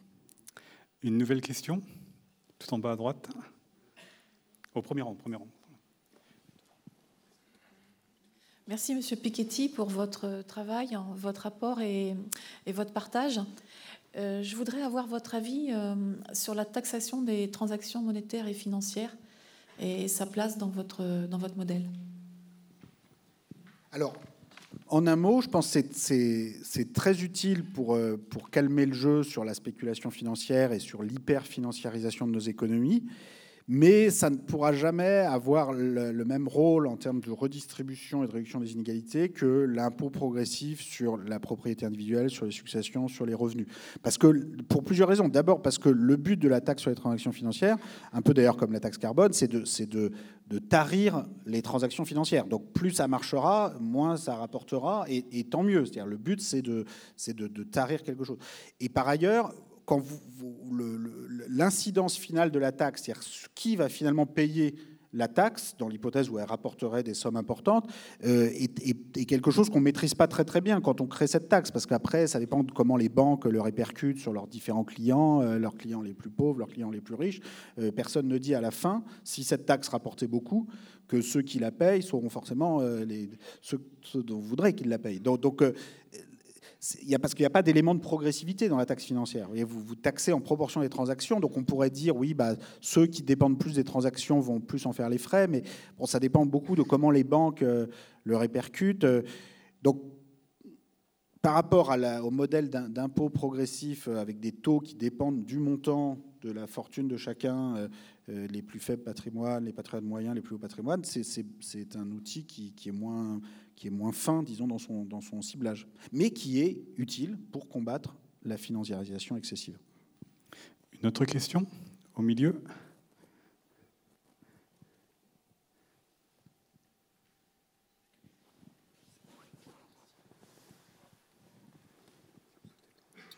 Bonjour. Euh, vous avez centré votre propos sur effectivement euh, l'impôt comme étant euh, l'outil permettant de, réduire les inégalités, un outil, principal. a priori, l'impôt, dès le départ, il est, c'est même dans la Déclaration des droits de l'homme, je pense, hein, on paye son impôt selon ses capacités. L'impôt, c'est un moyen de financer des dépenses publiques. Est-ce que, qu'est-ce que vous pensez plus, est-ce que la, meilleure solution pour la réduction des inégalités, ou une des meilleures solutions, c'est pas plutôt que de centrer sur l'impôt, euh, d'accentuer les dépenses publiques qui permettent de réduire les inégalités, et donc le mode de, dépenses publiques à, financer les, inégalités? Ceci étant, euh, c'est la partie, disons, euh, budget des dépenses publiques. Mais est-ce que l'autre solution aussi, ça n'est pas de centrer un peu plus sur euh, la réduction des inégalités par euh, la réduction par les cotisations sociales, c'est-à-dire la participation, la mutualisation des ressources, des moyens pour, euh, pour financer la réduction des inégalités, et notamment ce qui évite d'avoir finalement un effet pervers qui peut être lié à l'impôt des riches qui payent pour les pauvres, là, il y a une mutualisation effectivement plus importante euh, qui fait qu'il euh, n'y a pas de sentiment euh, d'opposition. On contribue à, à, une réduction globale des inégalités.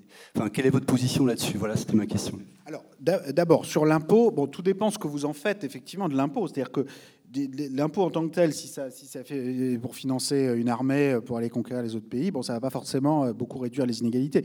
Donc là, la, montée de l'État fiscal au XXe siècle, c'est d'abord la montée de l'État social, c'est-à-dire c'est le fait de financer euh, un système d'État social, euh, notamment à travers des cotisations, un système de santé, de retraite, d'éducation. Et donc c'est voilà, c'est la réduction des inégalités, c'est d'abord ça qui a, qui a, qui a fonctionné.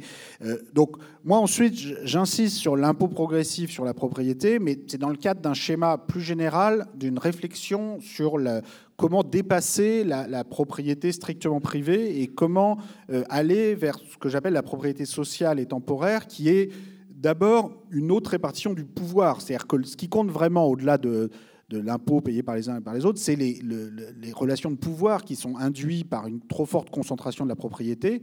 Donc il y a la question de la propriété sociale à travers les, droits de vote pour les salariés dans une entreprise. Je pense que c'est très important euh, que, voilà, indépendamment des, impôts payés par les uns et par les autres, il y ait une possibilité de participation aux décisions et à une véritable démocratie économique euh, qui, se, qui se met en place. Ça, c'est vraiment essentiel. Et la propriété temporaire, c'est l'idée que les plus grandes détentions patrimoniales euh, n'ont pas vocation à, s'éterniser. On veut une vocation à, disons, à se retourner à la communauté, parce que la propriété, dans le fond, elle est toujours sociale dans ses origines. C'est-à-dire que les, bon, Bill Gates, il n'a pas inventé les ordinateurs tout seul. Hein. Il y a eu des chercheurs en informatique, il y a eu tout un système éducatif, des personnes qui ont écrit des articles scientifiques, qui n'ont pas mis leur carnet de chèques euh, derrière toute personne qui ensuite utilisait leur, découverte. Donc cette, idée comme ça qu'il y a un individu tout seul qui, s'approprie euh, tout le travail d'autres personnes et qui ensuite a le droit de garder ça pour des siècles et des siècles. C'est vraiment une construction idéologique euh, extrêmement particulière. Donc la, propriété euh, euh, strictement privée, elle peut être utile pour coordonner les, actions des uns et des autres, mais uniquement si elle reste dans une ampleur raisonnable. Et donc là, vous voyez, l'impôt est purement instrumental, c'est-à-dire il permet de, faire circuler la propriété, mais il n'y a pas de...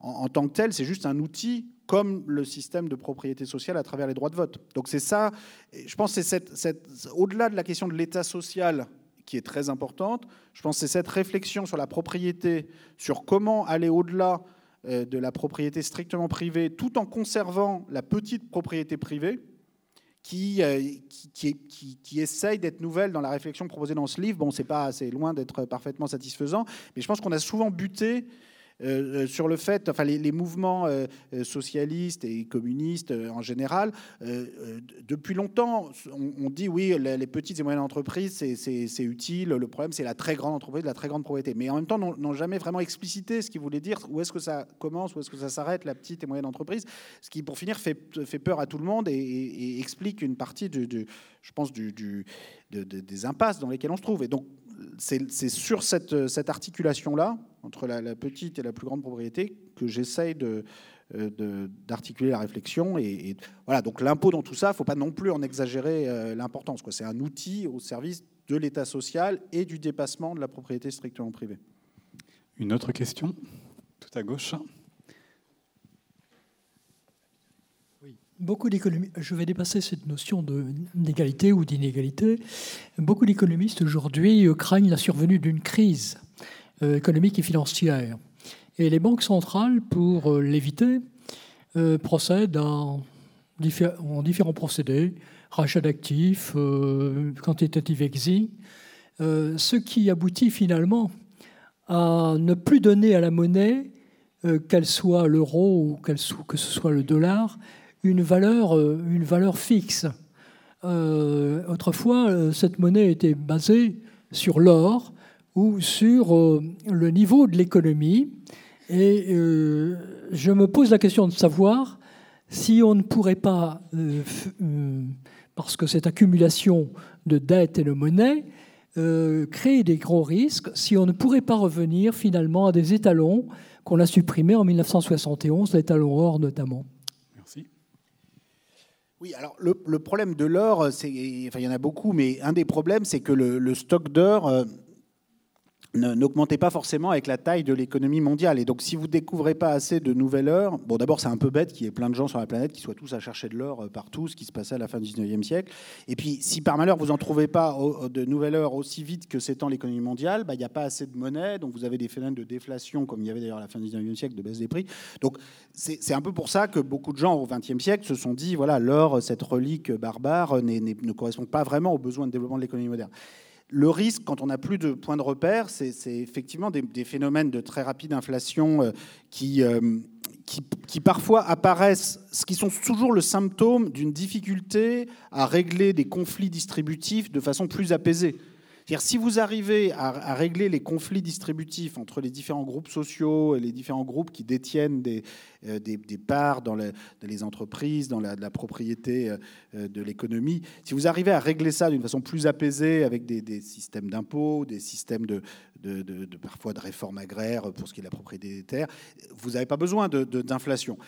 Mais l'inflation arrive souvent quand vous avez des, situations où on ne sait pas comment faire autrement. Bon, aujourd'hui, comme vous avez remarqué, la très forte création monétaire, elle, alimente l'inflation sur les, prix immobiliers, par exemple, sur des, bulles euh, financières ou immobilières. Ça peut avoir des effets euh, complètement indésirables, euh, enrichir des personnes qui n'étaient pas du tout les personnes qui ont, que la politique en question était censée enrichir.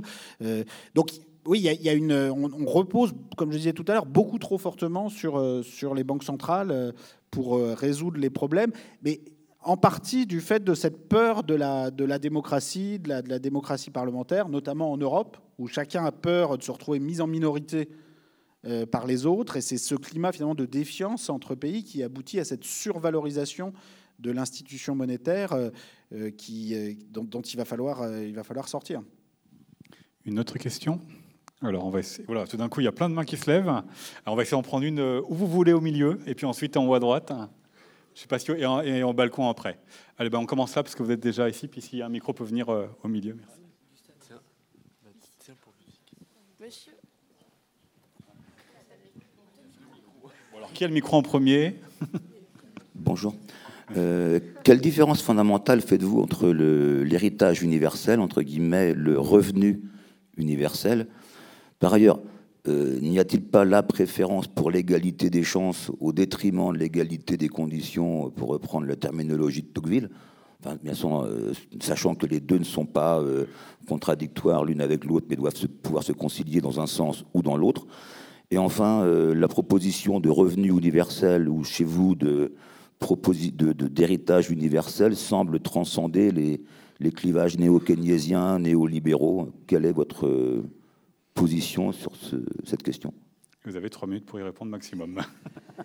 Oui, bah, non, mais en un mot, euh, toutes ces, propositions sont, sont, complémentaires les unes des autres. C'est-à-dire, il ne faut pas choisir entre l'un ou l'autre. On a besoin, euh, on a besoin de... le revenu universel dans une certaine mesure, il existe déjà. C'est-à-dire qu'on a un système de revenus de base qui garantit, euh, euh, en principe, que personne puisse avoir moins d'un certain revenu euh, mensuel. Après, le problème, c'est qu'en pratique, les conditions dans lesquelles c'est versé sont, trop compliquées. Donc, beaucoup de personnes qui ont droit ne, l'ont pas. Et donc, il faut améliorer son fonctionnement. Mais dans, son, principe, le principe d'un revenu minimum existe déjà dans beaucoup de pays européens, comme la France. La question de l'héritage universel de la, circulation de la propriété, ça par contre, ça n'existe pas. C'est-à-dire que là, si vous avez vraiment 120 000 euros pour tous à 25 ans, euh, vous créez une situation de, diffusion de la propriété qui pour l'instant, n'a jamais été atteinte. C'est-à-dire, comme je l'ai montré au tout début de cette présentation, euh, les, 50% les plus pauvres euh, en France actuellement ne possèdent rien du tout. Ils possèdent euh, entre 5 et 10 000 euros de patrimoine, ou parfois encore moins que ça, ou non que des dettes. Enfin, Donc là, 120 000 euros pour, tous, ça, crée une situation vraiment inédite qui est, un objectif. On pourrait aller encore plus loin, on pourrait, commencer moins loin, mais ça, ça donne une idée quand même d'une ambition de, de redistribution de la propriété qui, pour l'instant, n'a jamais, jamais, été mise en place. Et euh, bon, les libéraux euh, qui évoquent ce genre de, ce genre de solution euh, vont le faire souvent avec des, avec des montants qui, qui n'ont rien à voir, qui sont beaucoup plus réduits. Donc là, il faut regarder, il faut regarder de près quand même ce dont il s'agit. Après, cette, cette, égalité initiale qui est donnée ne suffit pas. C'est-à-dire que derrière ça, il y a aussi une réduction des, des, écarts de salaire qui est proposée à travers le, le, poids donné aux négociations sociales dans les entreprises, un impôt très progressif sur le revenu qui permet de, limiter un peu l'envolée des très hautes rémunérations. Euh, donc c'est tous ces différents outils euh, sont, complémentaires les uns des autres. Et, ceux qui veulent tout régler avec le revenu de base ou le revenu universel, euh, je pense que ça ne marche pas. Pour finir, c'est une vision un peu au rabais de la, justice sociale, quoi, de juste fixer un plancher de revenu minimum et hop, il n'y a plus rien à faire d'autre. ça ne marche pas comme ça. Je crois qu'il y avait une question, voilà, monsieur à droite. Bonsoir. Euh, je reviens sur ce que vous avez dit à plusieurs reprises donc sur les questions d'inégalité de diplôme. Vous avez cité le problème euh, du nombre d'étudiants qui augmente avec les investissements à l'université qui stagnent, de l'hypocrisie du système éducatif actuel euh, avec la mesure des inégalités de dépenses scolaires selon les individus, etc. J'aimerais avoir votre opinion sur un sujet actuel qui, à mon avis, entre parfaitement en résonance avec ça. Ce sont les réformes du lycée, du bac, la mise en place de Parcoursup qui, à mon sens, euh, risque d'aggraver encore ces situations. Voilà. Enfin, j'enseigne les sciences économiques et sociales au lycée. Voilà. Et donc, euh, il me semble que les élèves sont assez inquiets de ces évolutions et les ressentent, les professeurs aussi. Il y a eu un mouvement social important l'an dernier dans l'éducation euh, pour contester ces, ces choses-là. Et puis juste une autre petite euh, question. là, on va pas avoir le temps. Je suis désolé. Très rapidement sur le programme. Parcoursup est dans le livre en tous les cas. Vous avez cité l'hypocrisie du journaliste de l'opinion qui parle du problème d'incitation et vous parlez des problèmes de justification de, des inégalités, etc. On a un programme qui va de plus en plus dans ce sens-là et euh, enlève les aspects critiques qui existaient auparavant. Voilà. Je pense sur, sur je vais essayer d'être bref parce qu'on pourrait en parler vraiment très très longtemps, mais je pense qu'il faut se rendre compte qu'il y, a un gâchis euh, sur euh, ce qui concerne le, système d'enseignement et notamment d'enseignement supérieur actuellement en France qui est, considérable. C'est-à-dire que euh, faire croire aux personnes qu'on que, a mis les moyens nécessaires pour, pour accompagner les efforts qu'ils ont faits, alors qu'en fait on réduit massivement euh, les moyens investis par étudiant, c'est vraiment quelque chose euh, qui me semble extrêmement dangereux. Et c'est vraiment ce qui s'est passé sur les dix dernières années. C'est-à-dire qu'on a euh, un nombre d'étudiants qui a augmenté de 20% et en gros le budget du supérieur qui a stagné. Et on continue de dire, on a des gouvernements qui continuent de dire non mais regardez, il a augmenté. En fait, il a juste augmenté du montant de l'inflation. Donc il faut quand même arrêter de prendre les gens pour les imbéciles. C'est-à-dire que vous retirez l'inflation qui est elle-même très faible, 1-2% par an, le budget total réel a complètement stagné. Et si vous le divisez par étudiant, vu que le nombre d'étudiants a augmenté de 20%, ça a baissé hein, de quasiment 20%. Donc là, ça c'est quand même quelque chose, c'est quand même très paradoxal. Au moment où on dit, euh, voilà, l'économie de la connaissance, l'innovation, etc., avoir un budget par étudiant qui diminue de 20%, et aussi les investissements qui ont été faits dans des filières, bon, comme on sait, les filières euh, IUT, BTS, euh, les, effectifs, le nombre de places n'a pas, pas augmenté comme ça aurait dû, surtout compte tenu de l'énorme progression du nombre de bacheliers technologiques au cours des 15 dernières années, qui est une bonne chose en soi. Mais si à la place, vous n'avez pas les, si à la sortie, vous n'avez pas les places nécessaires, vous avez donc une compétition qui se fait entre les bacheliers généraux, les bacheliers technologiques sur ces filières, qui avec des situations extrêmement injustes de personnes qui n'ont pas du tout les, filières euh, auxquelles ils avaient cru et auxquelles on, leur avait promis d'une certaine façon.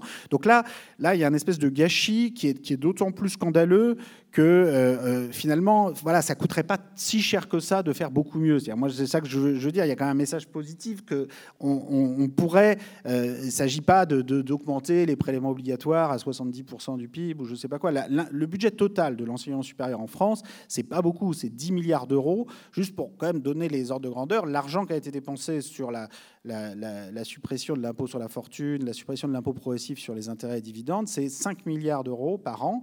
30 euh, milliards hein, sur la 25-30 milliards sur la durée du quinquennat, 5-6 milliards par an. Donc c'est l'équivalent de la moitié du budget total de l'enseignement supérieur. Donc, euh, donc là, il y a eu une, augmentation du nombre d'étudiants de, 20%. Bon, avec cet argent-là, on aurait pu non seulement faire face à l'augmentation du nombre d'étudiants, mais améliorer les moyens par étudiant. Donc est-ce que la meilleure façon de préparer l'avenir, c'est cet investissement ou c'est d'utiliser l'argent pour euh, baisser les, impôts de personnes qui quand même sont très souvent... Euh, enfin, moi j'ai rien contre les, septuagénaires aisés ou les octogénaires aisés, mais c'est quand même beaucoup ça l'impôt sur la fortune. Enfin, vous avez aussi quelques trentenaires, quadragénaires, mais vous n'en avez pas beaucoup. Et puis en général, ils ont déjà suffisamment de, de moyens. Et donc je pense que voilà, pour préparer l'avenir, c'est pas une bonne façon. Et compte tenu de tout ça, bon, bah, c'est vrai que ces logiciels Parcoursup, APB, les réformes du bac qui sont proposées, à la fin des fins, on gère euh, la pénurie, on gère une absence de moyens. Et, euh, ça rend, euh, ça, rend ces, réformes encore, encore, plus, encore plus difficilement acceptables. Au balcon, et puis si on a le temps, on terminera en bas. au balcon en haut à gauche. Euh, oui, donc bah, merci pour, en tout cas pour l'analyse euh, des évolutions sociales euh, à travers des faits historiquement replacés. Bon, votre propos il repose surtout sur le, le problème des inégalités et d'un mode de résolution des décisions par le conflit. D'abord, un problème, c'est n'est pas un fait. Hein. Sinon, euh, pour celui qui pense que ça devrait être autrement.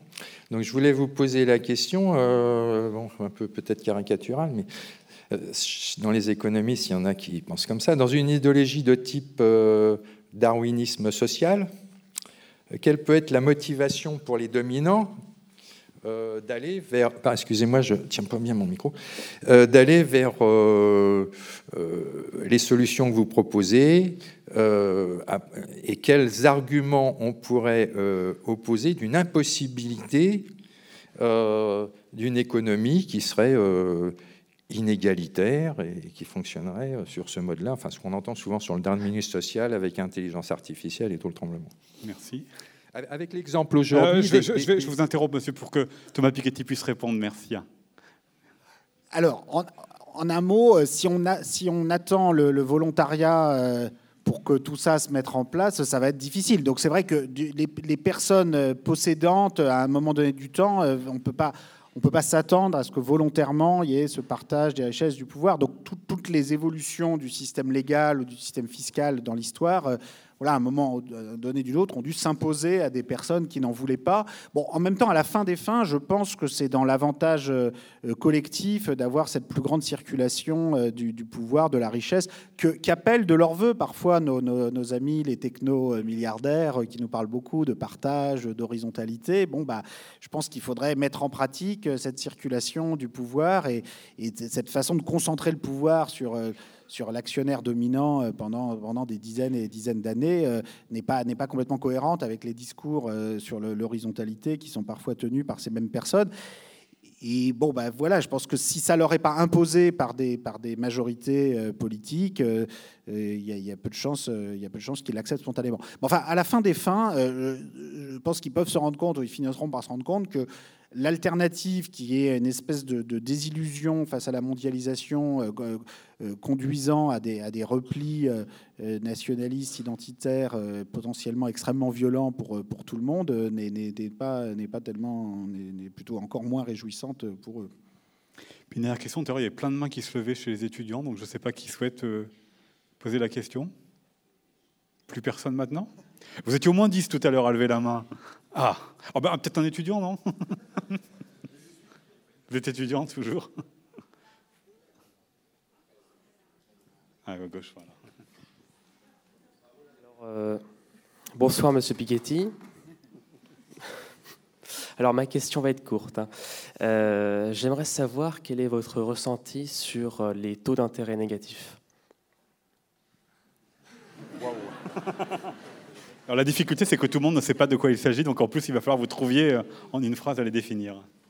Non, mais donc, c'est le fait qu'actuellement, la, Banque Centrale Européenne sur certains dépôts euh, déposés par les banques à la Banque Centrale Européenne, euh, a un taux d'intérêt négatif. Donc la, banque retrouve un peu moins d'argent, elle, prête 100 euros elle retrouve 99 euros ou 99,5 euros euh, un an plus tard ou quelques mois plus tard. Bah, ça dénote d'une situation clairement où, les, beaucoup de les acteurs privés, les banques, les entreprises privées n'ont pas beaucoup de projets d'investissement. Parce que s'ils avaient beaucoup de projets d'investissement, ils n'auraient pas envie de mettre cet argent-là. Ça dénote aussi d'une situation où parfois les régulations financières conduisent, les nouvelles régulations financières obligent les banques aussi à détenir des, actifs suffisamment sûrs, et en particulier de l'argent déposé dans les banques centrales ou des bons du Trésor émis par les gouvernements les considérés comme les plus sûrs, comme l'Allemagne ou la France. Et donc ça, ça, explique aussi que les, personnes euh, détiennent ces actifs mais ce que ça montre surtout, pour finir, euh, c'est qu'on est dans une situation où on a besoin que la, puissance publique prenne ses responsabilités sur des, programmes d'investissement euh, à long terme, sur la transition énergétique, sur euh, l'investissement dans, la formation, dans la recherche, que les acteurs privés ne, sont pas du tout en mesure de prendre. Et donc, c'est très dommage que les acteurs publics ne prennent pas parti de, ne tirent pas parti de cette situation pour aller dans cette direction. À nouveau, dans le cas européen, je pense que le problème vient d'une espèce de défiance entre les pays. Euh, L'Allemagne se méfie que tout le monde veut lui prendre son argent, euh, la France se méfie que l'Allemagne prenne le pouvoir, euh, l'Italie se méfie de tout le monde, enfin chaque pays se méfie des autres, et on n'arrive pas, c'est ça qui fait qu'on n'arrive pas à prendre l'initiative en termes de puissance publique. Je pense qu'il y a des solutions, mais qui à nouveau passent par un changement des, institutions européennes, par la création d'une capacité au niveau d'une assemblée euh, franco-allemande, italienne, de, de prendre des décisions d'investissement en garantissant que chaque pays ne va pas se faire prendre son argent, sa base fiscale, pour finir. C'est pour ça que dans les projets de traité que j'ai pu proposer, il y a des, des, clauses qui empêchent ces transferts entre pays, parce que je pense qu'en fait, ce n'est pas l'essentiel, ces transferts entre pays. Ce qui compte, c'est, pour finir, ces investissements communs sur la transition énergétique, sur l'enseignement supérieur, bénéficieront à tout le monde, et à un moment, on finira par oublier j'espère, qui est euh, saxon, bavarois, euh, breton, francilien ou, euh, piémontais. Mais, mais, mais, pour avancer dans cette direction, on a, voilà, on a sans doute besoin d'une phase où on, rassure les uns et les autres et on, arrive à se projeter dans l'avenir, l'investissement. J'espère qu'on va y arriver. Votre avenir, c'est donc la lecture de Capital et idéologie, le livre de Thomas Piketty. Vous allez pouvoir le retrouver à la sortie de la salle pour la des gars. Merci beaucoup Thomas, merci à vous.